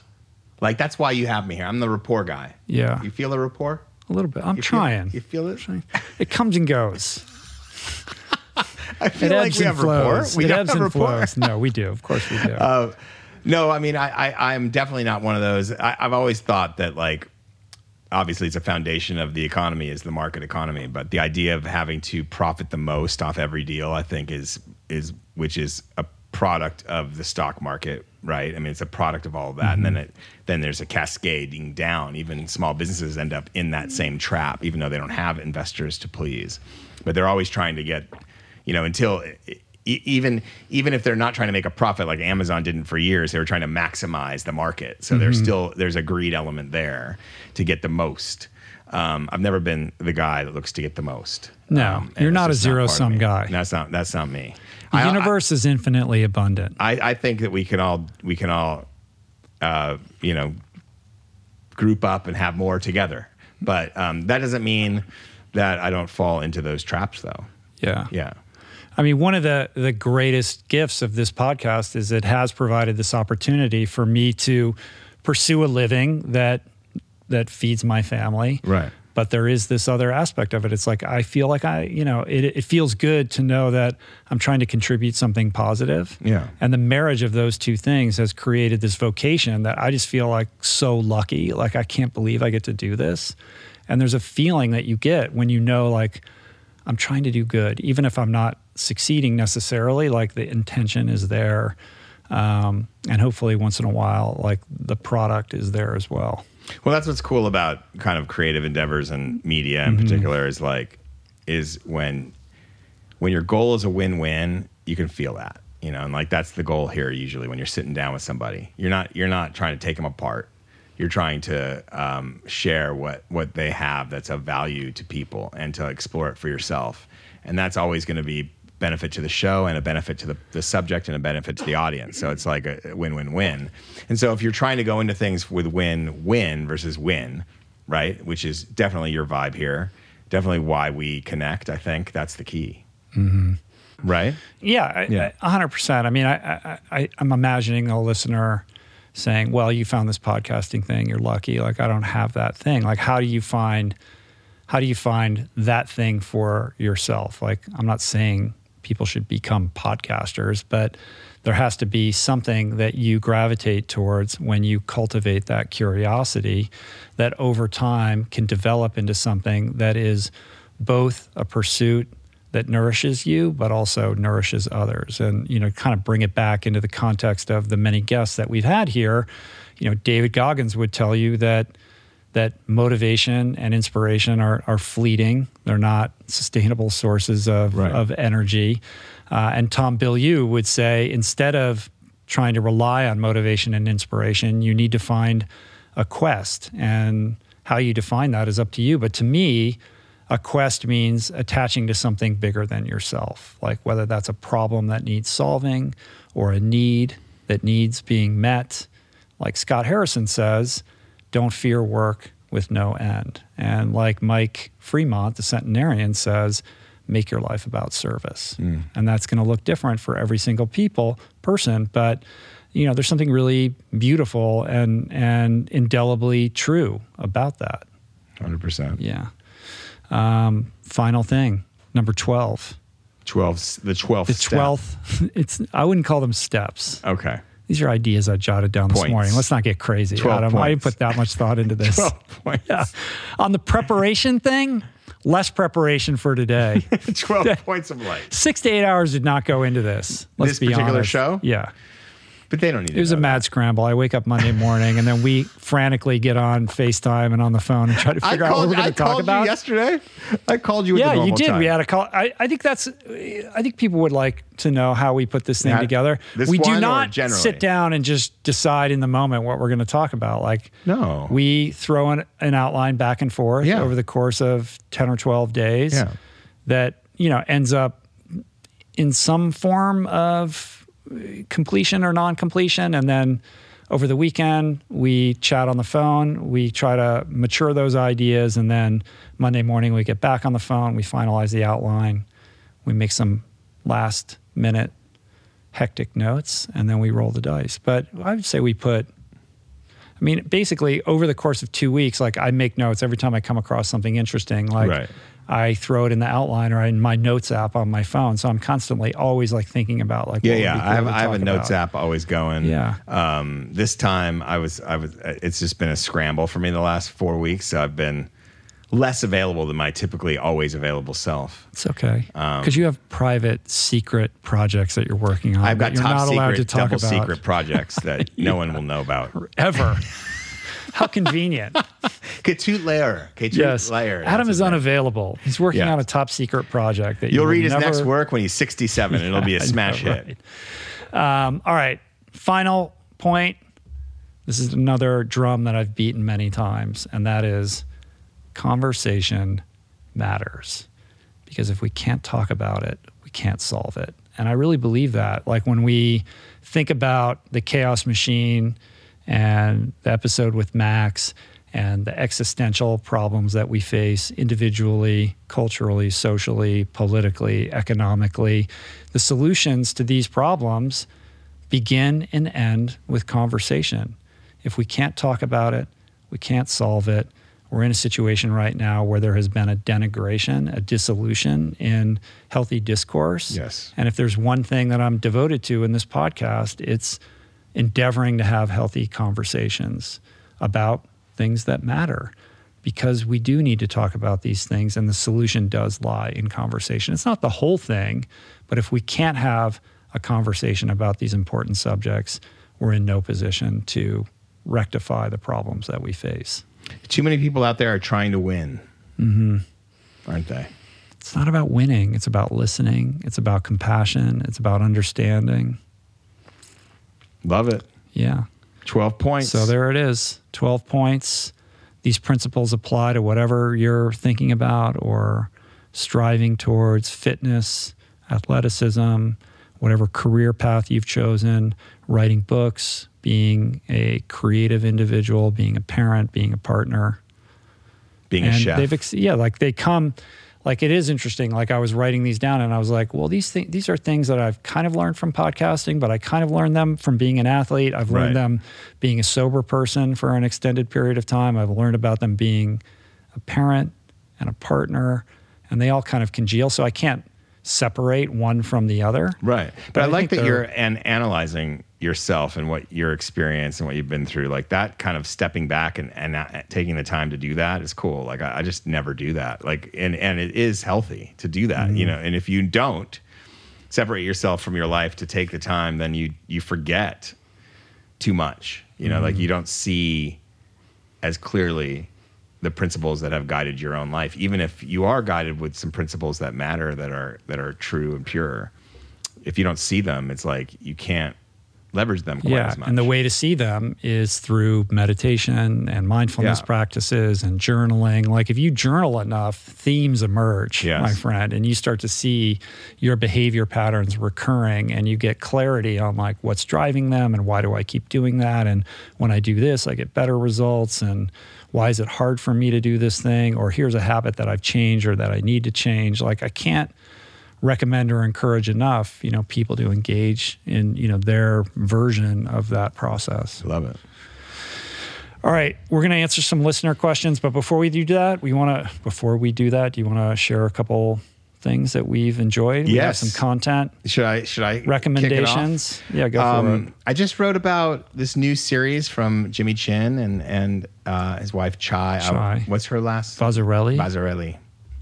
I, I know that how to spell it. I don't know how yeah, to say it. Yeah, yeah. Once yeah. you say it though, you can get it down. It's easy. Quick. Um, Anyway, they start. They have this new series on Nat through the Nat Geo Disney Plus um, app uh, for streaming. It's called Edge of the Unknown with Jimmy Chin, and it is an encapsulation of each each episode is its own story.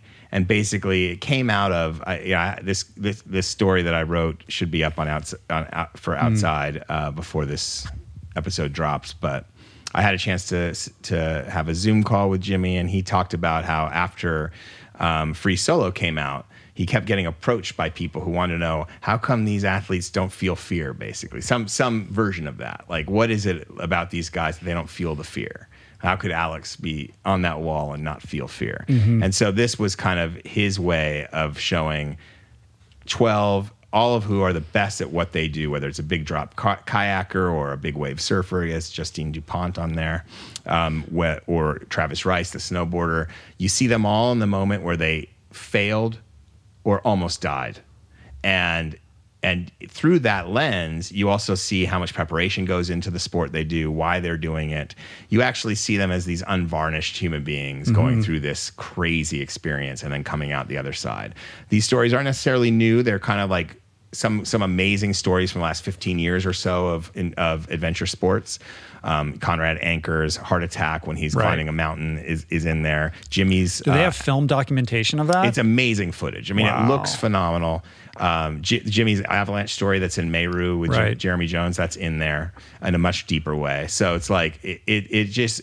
In the footage, I can't express enough how great the footage is. Some some of it's like the Red Bull cameramen hanging out of choppers, but some mm-hmm. of it is. People with GoPros in the river, you know, like, right. and, and and that kind of is even more moving sometimes. So it's it's really incredible. Um, they're only like twenty-two minute episodes, I think, so real easy to to digest. Um, and it's it's made for the core audience all the way through the kind of casual advent, armchair adventure. Yeah, I would imagine. Yeah. For the hardcore adventure person, they're already familiar with Jimmy, Jimmy's work, right. and they know that he's chronicled these various people and these various challenges, but the average viewer doesn't know. No. Like maybe they saw Free Solo, but how many people saw Meru or right. some of the other stuff that they've done? Um, I think it's really cool. I'm looking forward to watching that. I was I was meant to be in Anaheim uh, last Friday to do a fireside with Jimmy and Alex um, about the show for some kind of Disney Plus upfront okay. event or something like that. But I, I, I had to, I couldn't do it. I was too busy. I'm kind of bummed that I couldn't make it um, around like, you know, this new series. So I'm really looking forward to checking it out. Yeah, yeah. It's their first foray yeah. into television. They've had, you know, Oscar wins for Free Solo. They made Incredible. The Rescue. Mm-hmm. Um, and they have the obviously first Meru. Of, of the first of many uh, Thai Cave productions. That's my next. Yes. I'm working on something There's like a lot, about that a right lot in now. The pipeline there, but they were yeah. the first. I love that documentary. I feel like it yeah. should have gotten more attention than yeah. it did. I thought it was unbelievably rendered. And it is that combination of, yes, the guy hanging out of the helicopter with boots on the ground, GoPro, yes. like like uh, cinema verite. Yes, yes. That, you know, he's exceptional, and, and oh, yeah. you know, him and Chai. There's together. Nobody like him who has a, a, a, a boot at the top of both fields. You mm-hmm. know, there's just nobody like that. Yeah, cool. Yeah. Well, similarly, this is not new, but I finally got around to watching uh, one hundred foot wave on H B O. Oh, yeah, man. And we've talked about yeah. it. I know you watched it a long time yeah, ago, yeah. and you've interviewed Maya, and uh, you know, you've covered like Nazare and yeah. everything that's gone on there. And so I had kind of an arm's length understanding of all of that. But um, Garrett McNamara was coming on the podcast, who's the guy who basically pioneered big wave surfing in Nazare. Yeah. And I needed to really, you know, as part of my six to eight hours, like that's a good I'm going to watch this. That's a well, pleasure, that's an easy, pleasure cruise. That's an easy six or seven hours yeah. right there. Yeah. Um, and this show is unbelievable. Oh like God. I learned, so, like I told Garrett, and this episode's not going up for a while, but I told Garrett that the experience of watching that was very similar to me interviewing Alex Honnold after he had free soloed El Cap, but like a year before the movie came out, and thinking that I understood what he had done, only to watch the movie a year later and realize like, oh, I don't really understand that at all. Like, this is like way crazier than I ever imagined. Right. Similarly with the hundred-foot wave, um, thinking like, oh, Garrett, you know, found this wave and just went over there and, you know, figured out how to surf it. No. To discover that he was there like two years before mm-hmm. they finally figured out how to safely surf it and to do it strategically and like safely. All the team building. Safely. All, yeah, he well he said he says in the podcast he's like big wave surfing is a, he's like surfing Nazaré is the safest thing in the world or something like that. I was like, that's the craziest thing you've ever that's, said. That's not true. That's not true. It's not the yeah, safest thing in the world. Well, you know, he's like he's yeah. describing these yeah. waves. He gets so animated, um, but how much went into team building and research and strategy and consensus building and getting the government on board and getting the lighthouse open and getting the resources, like putting those pieces into motion took a long time. But he understood that. Like, he understood the only successful way for him to do this thing was to do all of this foundation building first, um, which is really smart, right? And obviously ended up being successful, in contrast to when the Brazilians show up and, you know, think that they're going to be able to just go out there and do it and realize very quickly, like, oh, that's not going to work. Like, I just learned a lot and developed a greater appreciation for Garrett's level of mastery and his, you know, unique sort of genius. And I thought yeah. the storytelling and the cinematography, I mean, they just won an Emmy Incredible. for best cinematography. Oh, yeah. And, I mean, you know, it's like, how it's do you extraordinary. Get better than that? It's, it's extraordinary. And they're doing a season two, which yeah, I, I think they've already, like, they've already shot it. It's already wrapped. It's, yeah, right. It just hasn't, I think it's coming out in January or something like that. Um, I think Garrett McNamara is, is one of the greatest leaders and visionaries in the history of adventure sports. And I think that, mm. that it, it's, it's really laid bare in hundred-foot wave why I feel that way. So I, I don't even want to say anything more right. about that. Just watch that if you haven't seen it, because um and watch it be in advance of the podcast, because his leadership podcast is, will be is, better if you've watched it. It's incredible. It's yeah. challenging, but also very nurturing, and he gets people to do things that that they never would have thought themselves they could do. Right. Like, he's high, he's he knows training who local to push, crew. He knows how to find the right people. He, but he's yeah, training local crew to run basically safety on jet skis who've never done anything wave remotely runners. like this. Wave um, runners. Yeah, wave runners. Yeah. yeah. And he. um Anyway, he's uh, a very special individual, and his whole upbringing is special. I mean, just this, incredible. His backstory is incredible. And his wife, Nicole, amazing. Yeah. She pops in on the podcast as well.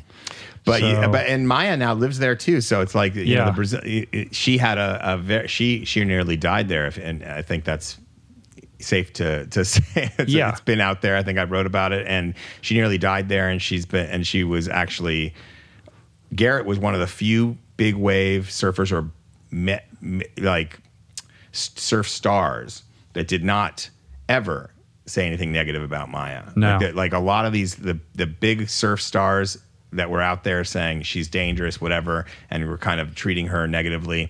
Garrett never did that. Mm-hmm. He always saw her greatness too. So that's what I'm talking about with, with the leadership. Yeah. Yeah. Check that out. Very cool. Yeah. My big recommendation for the week though is Shia LaBeouf's appearance on John Bernthal's podcast, Real Ones. Okay. Did you listen to this? No. No, I... I Here's another one you didn't listen to. I missed that one. Yeah. I'm not a, I'm, I don't I really would, go around looking at I Shia would, LaBeouf I content. Would strongly suggest dialing that one up for okay. the drive home after the podcast today. I, I was very moved by it. Shia is incredible. For people that don't know, he's an actor. He's, you know, suffered problems with, with addiction and... Mm. Um, had a very kind of public meltdown with some terrible, inexcusable behavior. Um, and he's now in a place where he's really reckoned with his past and is endeavoring to the best of his abilities to um, make amends for his mistakes and kind of repair his life. Okay. And it's very emotional and powerful. Like, there's something very pure and honest about it and captivating.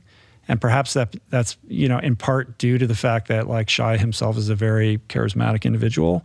Um, but I found it to be, especially for anybody who knows somebody who's struggling with addiction or um, you know, has some connection uh, to that disease and the wreckage that it causes, uh, I think it would be healing and instructive um, to listen to it. And that's all I want to say. I don't want to. Okay. I don't want to spoil it. And know, Bernthal was it's, on it's the special. Bear. I would say it's it's special. Yeah. And Bernthal. I mean, us? Bernthal is the king. Yeah. Like that guy's makes everything that he's in better. I he mean, was he's in the Bear, right?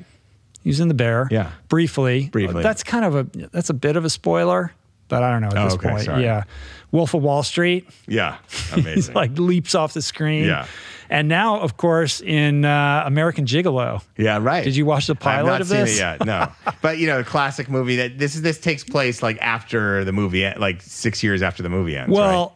It's basically a reimagining of the movie, like okay. as if the movie was going to be like a miniseries. Right.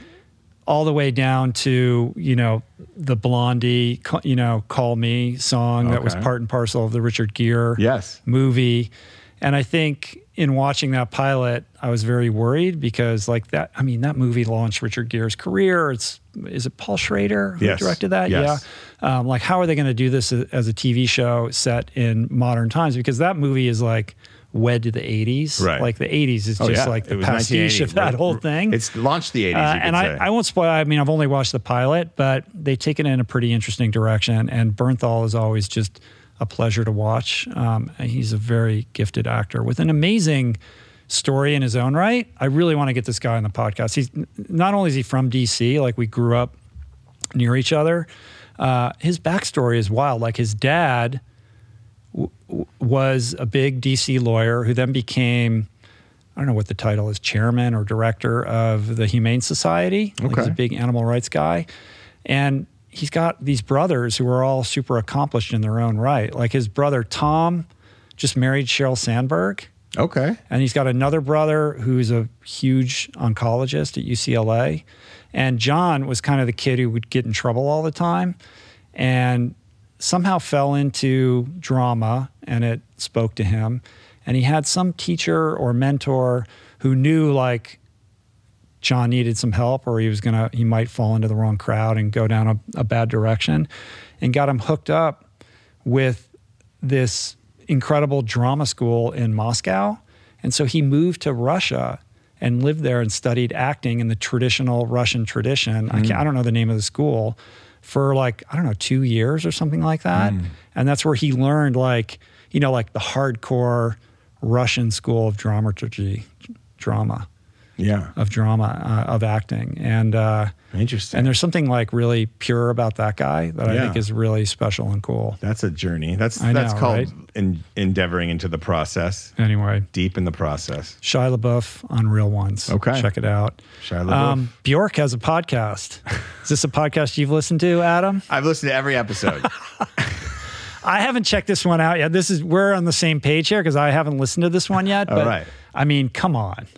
Like this is this has to be on your must listen to list. I, I need I mean, to listen to more podcasts. Like, is what I'm getting. If at, anybody's you know? going to revolutionize like what we imagine a podcast could be, I, I would put Bjork at the top of that list. So, out of pure curiosity, I'm gonna be putting this on my definitely to listen to. list. You ever listen soon. to Conan O'Brien's podcast? I listen to that sometimes. Once in a while.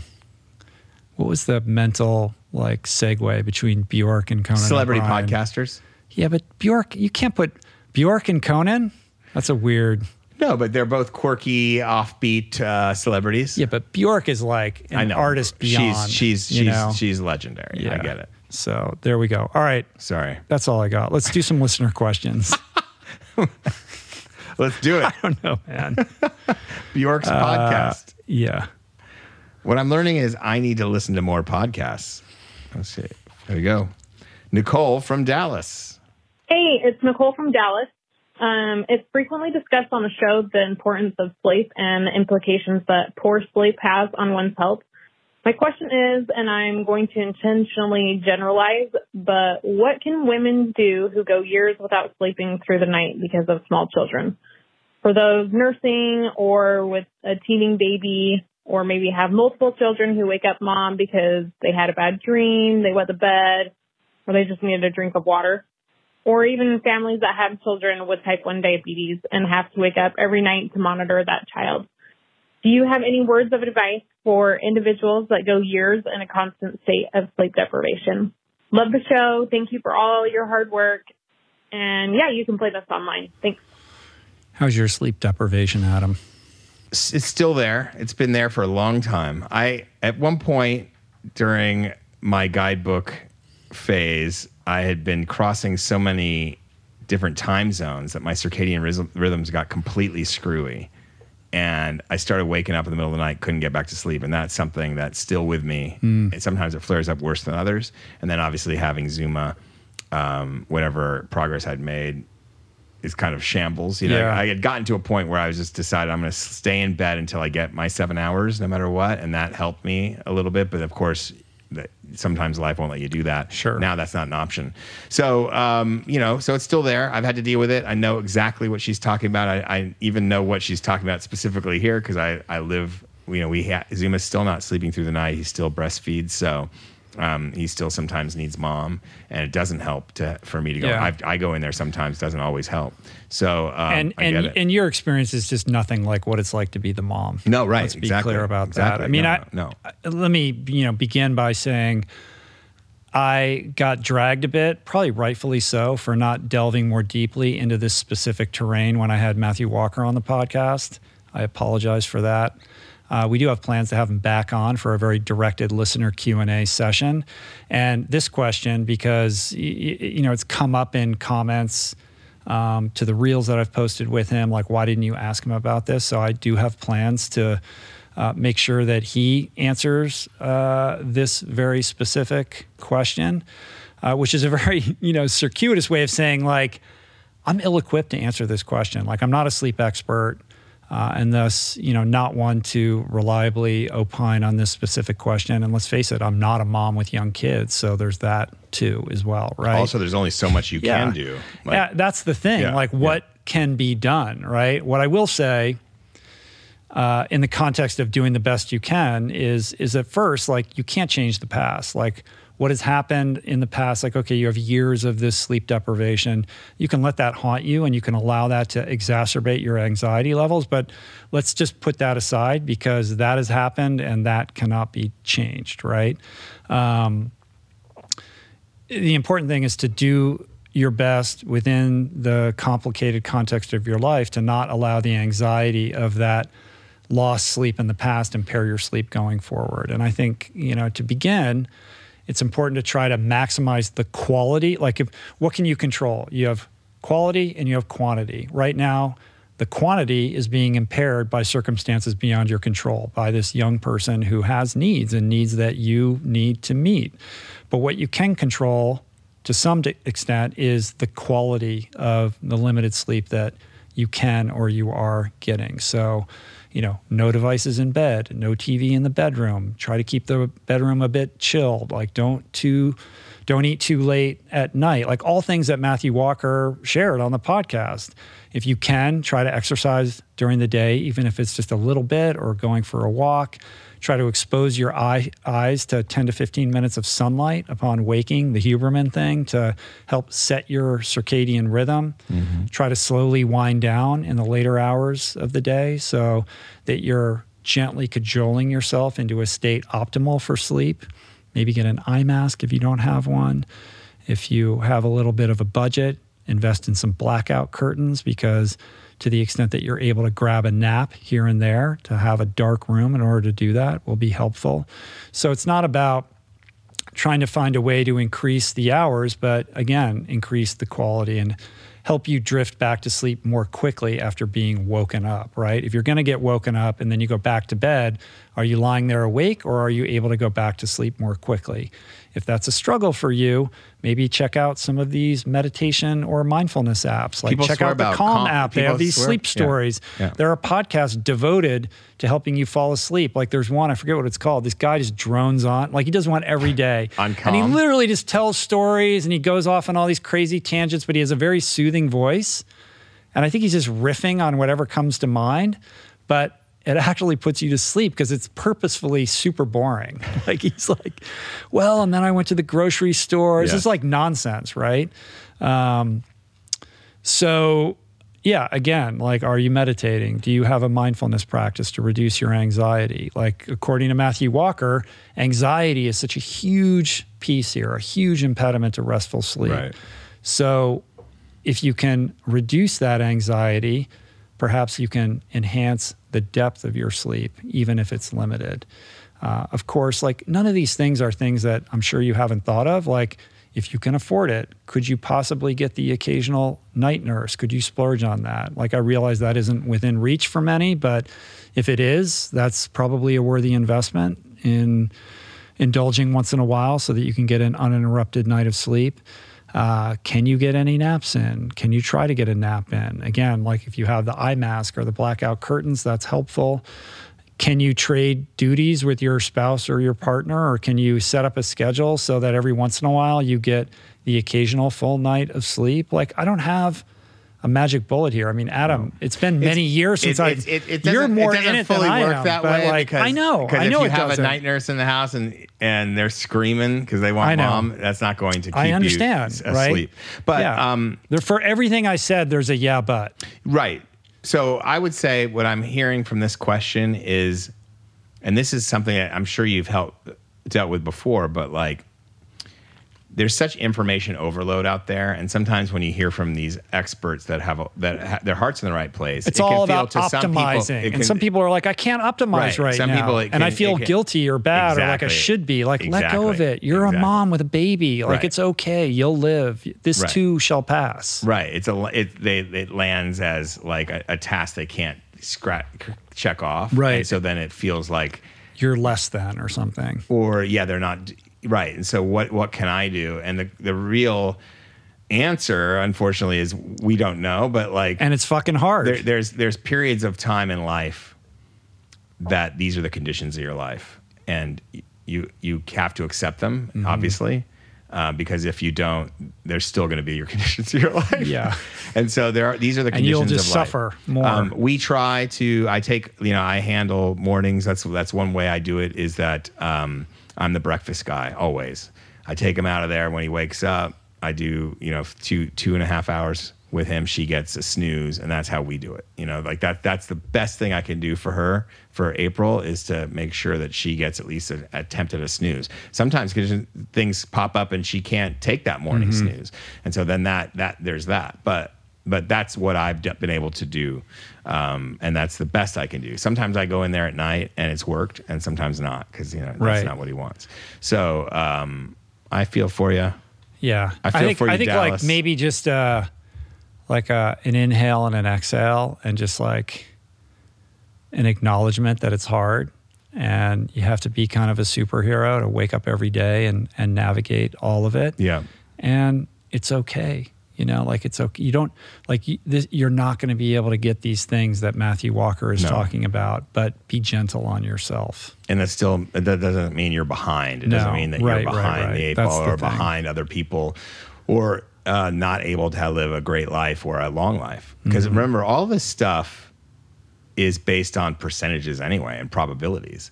And so there are people who will function just fine. And, you know, and your body has a way to get you through these periods of time. So when you're looking at probabilities, and this is what works the best for general population, and most medical analysis is based in probabilities. It doesn't mean it's going to be that way for you. All right.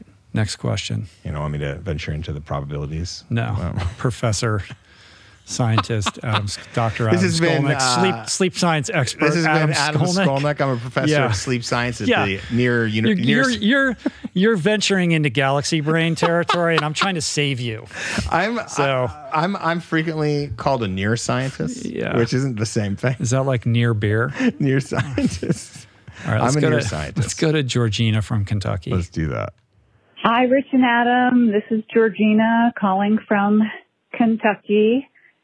I'm calling after a long weekend of listening about Eliza Fletcher, who was killed over the weekend after running. And I wanted to ask you some questions that my fourteen-year-old daughter is asking me right now. My daughter recently started running about two years ago for soccer and was thrilled this summer to start running by herself on our walking trail. She runs about anywhere from one to three miles and carries mace with her. But after the information from this weekend, she came into my room last night and said that she's scared. She doesn't want to run anymore, and running on a treadmill doesn't seem like the answer for her. I know you're probably getting lots of questions about this, but I'm seeking your advice.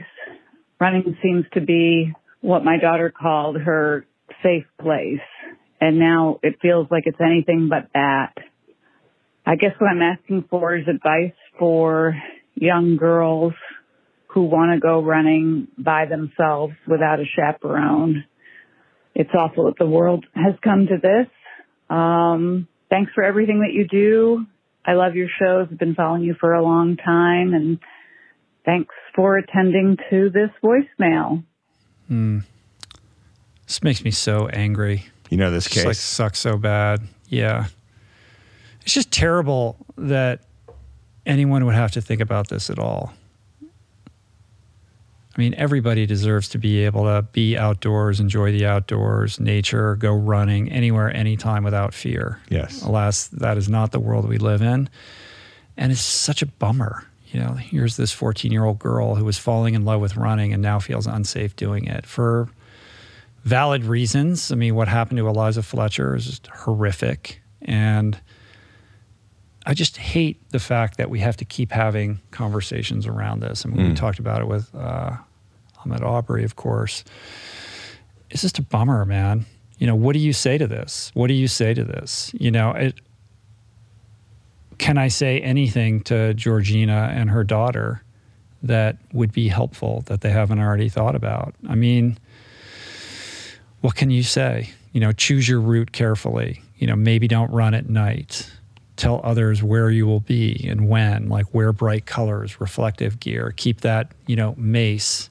All of these things are just like fear impulse though. Like the world is a very scary place. It's a very violent place and you should be afraid all the time. And I just, I fucking hate that, you know? And I say that as somebody of extreme privilege who goes out running whenever I want, wherever I want. I've gone running in places all over the world. I, I run through Skid Row in downtown L A, and I've run through all kinds of crazy neighborhoods and urban environments, you know, that I that I'm familiar with and unfamiliar with, and cities all over the world, and I've never thought about this. Mm. And maybe I'm naive, but I think I'm also, you know, incredibly privileged. I don't have to worry about this in the way that, you know, she has to worry about it. And right. It's just it, it it just makes me it's just it's very upsetting, and it just makes me angry. Yeah. You know? Like, what do you say? Like, go. You have to go running with your friends. You know, don't well, go I mean, alone. I think I choose think, your hours and your routes carefully. Yeah, I mean, I think I think um, Eliza Fletcher was she was running at four in the morning, so it was dark. Yeah. Um, this is not about blaming anything. Obviously, it's a horror, horrific thing that happened, and she should be allowed to run at four in the morning anytime she wants. But um, I think when you're talking about a fourteen-year-old girl, I mean, I, I wouldn't let. I wouldn't want my even my son at fourteen to be running at night. So um, I, I think that the real world is you probably shouldn't run at night. Not not maybe, but definitely not.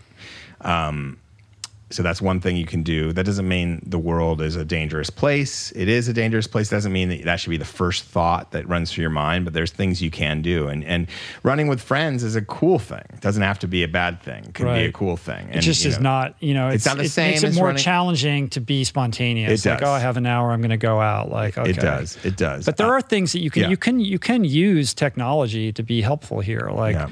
Strava has a live tracking, uh, uh, you, you know, sort of um, option on there. So, you know, you can be broadcasting where you are to your loved ones so they can see where you are. Or you can share your location with someone using Find My iPhone if you have an iPhone, so anyone can find you and see where you are in real time.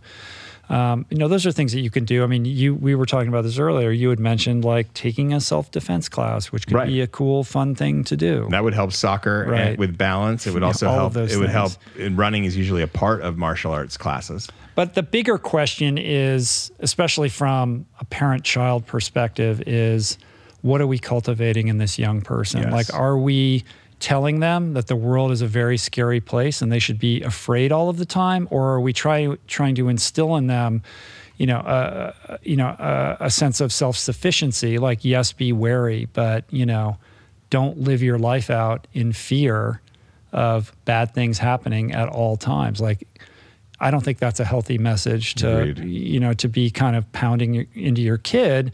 And to that point, like, we both kind of, you know, came across this Arthur Brooks, Arthur Brooks article in The Atlantic, which is entitled, yeah, Friend of the Pod, Don't Teach Your Kids to Fear the World. So you want to talk about this article? Yeah, a little bit? I, it, thought it was really, it, I thought it really applied well to this question. It's very applicable to this yeah, question. Especially because um, Georgina seemed like she was kind of at uh, at her wit's end with this whole mm-hmm. thing too. She seemed very sad in that space. And so it's really important.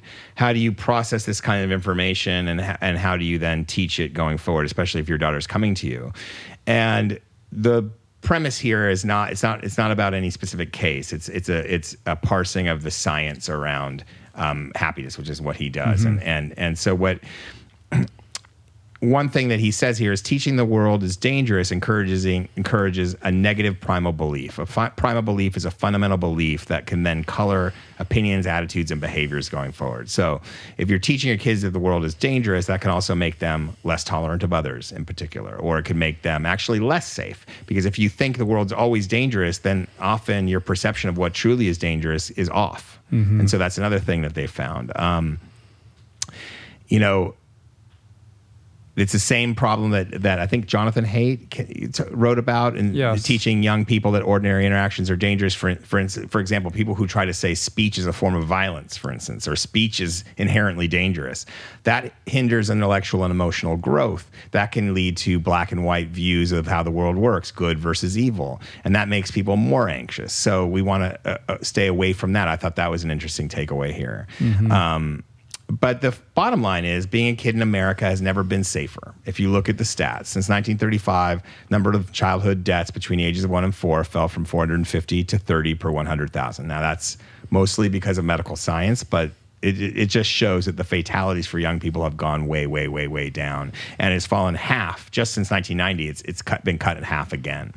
Um, so that's important to know. It's not like what happened to Eliza Fletcher is a common thing. It's very uncommon. Yeah, and I think that plays back into right. the discussion around the chaos machine. Right, right. Because as horrible as these events are, and in no way do I want to minimize them whatsoever, when we see them go viral on social media and there's a discourse that begins to swirl around them, it it it like impulses our lizard brain to believe that this is something more like profligate than it actually is yes. in terms of like frequency. Yes.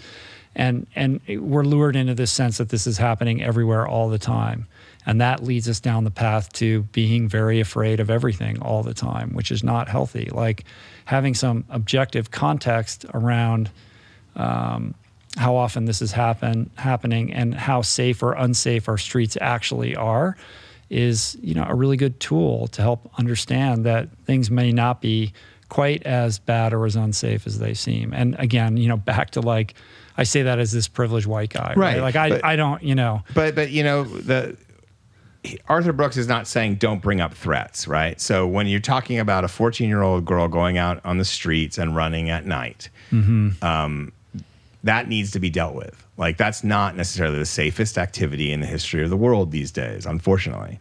So it is important to address that, but also to keep it in the proportion of this isn't This isn't necessarily the most dangerous thing in the world either. It's yeah. not a, it's not a foregone conclusion that anything is going to happen to you negatively.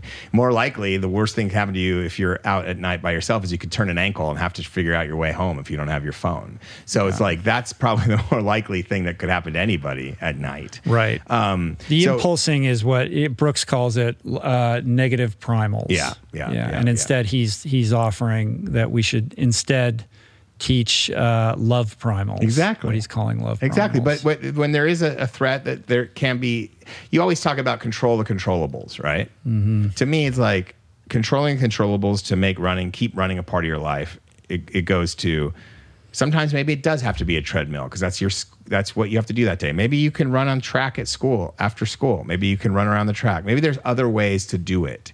Maybe you can get on the trail and, and keep doing it. Maybe it is you bring friends into it. Or, or have a self-defense class. These aren't not necessarily, it's not how you fell in love with running, but it can help you stay in contact with running. Mm-hmm. And then when it's night in summertime and the, and the light stays out later, you know, then you have a much bigger time to where you can engage in it. So mm-hmm. um, I think also making sure that, that the kids understand that these limitations don't have to be entirely limiting. They could just mm-hmm. require you to think and adapt. Right, or chronically anxiety producing. Right, right, right. Well said. Thank you. Um, all right, are we going to do this third question? We don't have to. We could. Uh, let's, well, let's see what comes I, out. I didn't write any ideas down. You did. All right. Let's... I'm interested in how you're going to answer this. Yeah, you see, that's that's not fair. I don't even know how I'm going to answer it. Hi, everyone at the R R P. This is Jonathan from Vancouver, answering your clarion call for listener questions. This guy great. Huge shout out to the whole team for such a great podcast. A few props. Adam, I always like your use of Waterman and how you talk about your relationship to the ocean. Rich, like all listeners, endless gratitude for such a great show. And as a teacher, I like how you use the words rubric and parts.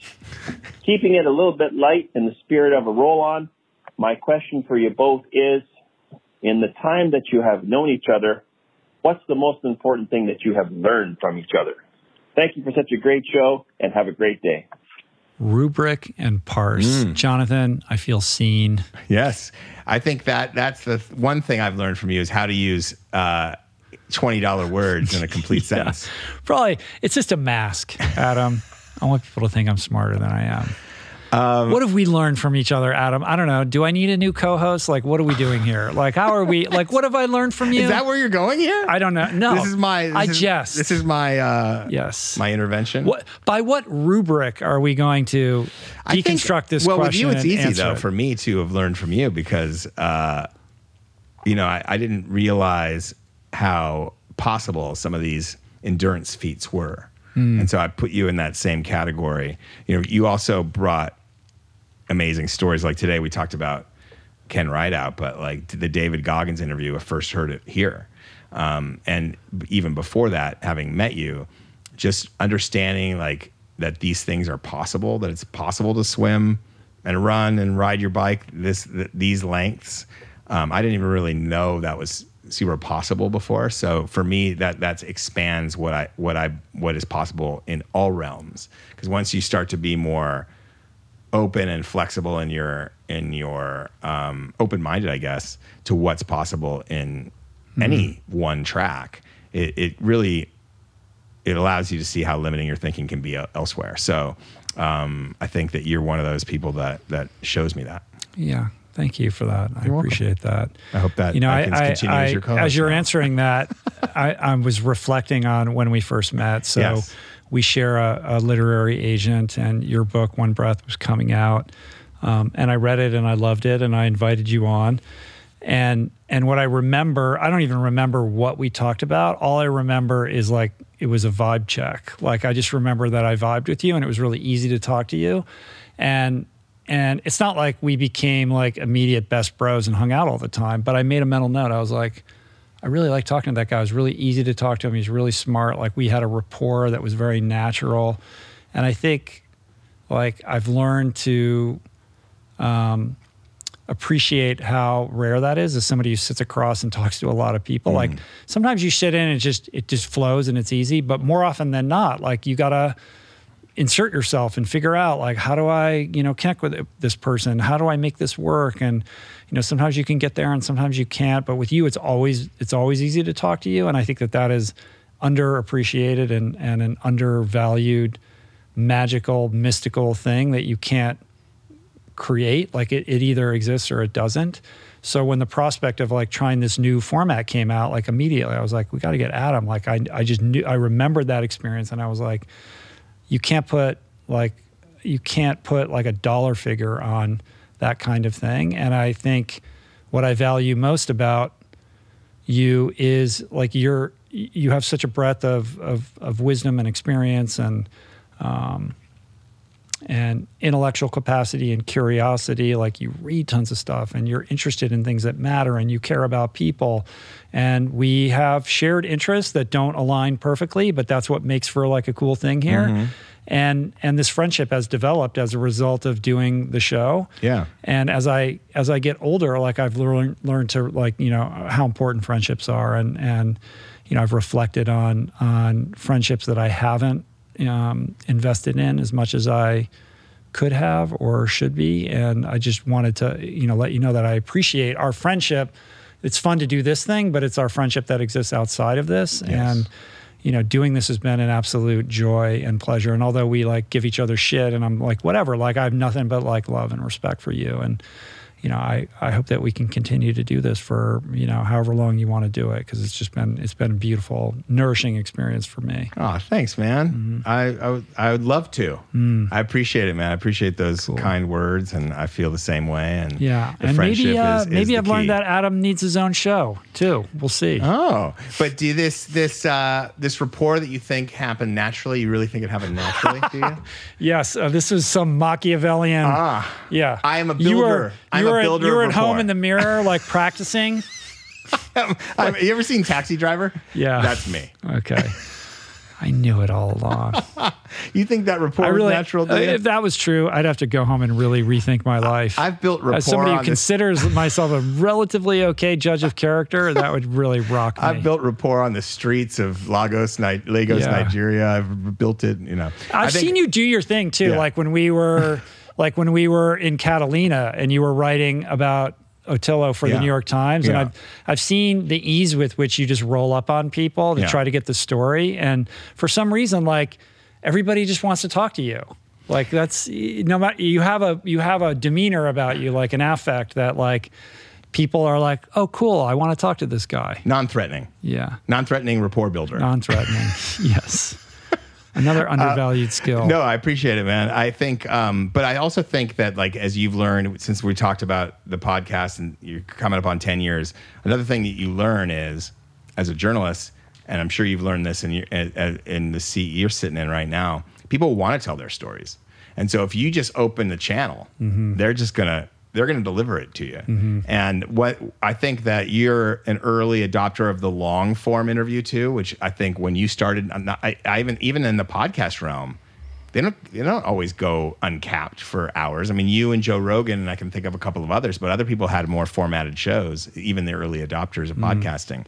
And so I think that the fact that you go deep, you're, you're willing to listen that long and give people the space to, to say whatever they have to say. I mean, that's that's amazing. So to be a part of this, I'm very grateful for it. Grateful for your friendship, first and foremost. I appreciate that, yeah, man. man. I'm Thanks for that question. You're, and you're like long reads, long breath holds, and going deep. Back to free diving. It all goes back to free diving. Thanks, John. Thanks, and, Jonathan. And, and, you know, your literary affectation for free diving. Yes, I do have a, you know, who knows? I mean, I, I I try not to think about like the the kind of weird winding course of my career, but um, who knows where it'll lead, but it's been it's been a fun ride. All right, man. Well, I think that concludes today's Roll On. Yeah. How do you feel? I feel good. I didn't even get to the hand-drawn map of the moon. Oh, that right. That's right. You have this book sitting here. Yeah, it's this right map. Of, I went to the Hammer Museum, which they have the best gift shop ever. And I found this nineteen forties And someone who was a, an astronomer looking at the moon through a telescope in the forties drew these hand-drawn topographic maps of the moon, all their mm. craters, and um, and I'm sure this was this was used, you know, in, in planning for the for the lunar exploration and all that. Right, so, that's pretty cool. Super cool. I like how you're sharing a book that no one else can get too. Yeah, it's it's a book. It's called Map of the Moon by H. Percy Wilkins. All right. Um, I'm, I'm and we probably books. won't link that in the show notes because it's probably not in print. Yeah, no, but uh, there. I think I'm I'm supposed to give an approval to this uh, Edge of the Unknown story like right right after we sign off, so that right. should be up. Cool. Well, until we meet again, my friend, in two weeks. Always, as always, super fun to chat with you. Yeah. And for anybody who's still listening, uh, a reminder: if you want to share your listener story with us, leave us a voicemail at eight oh five, four two one, zero zero five seven. If you want to enter to win uh, tickets to the Anvil premiere in Los Angeles, send us an email at giveaway at rich roll dot com, and uh, we'll see you back here in two weeks. Beautiful. Peace. Plants. Namaste.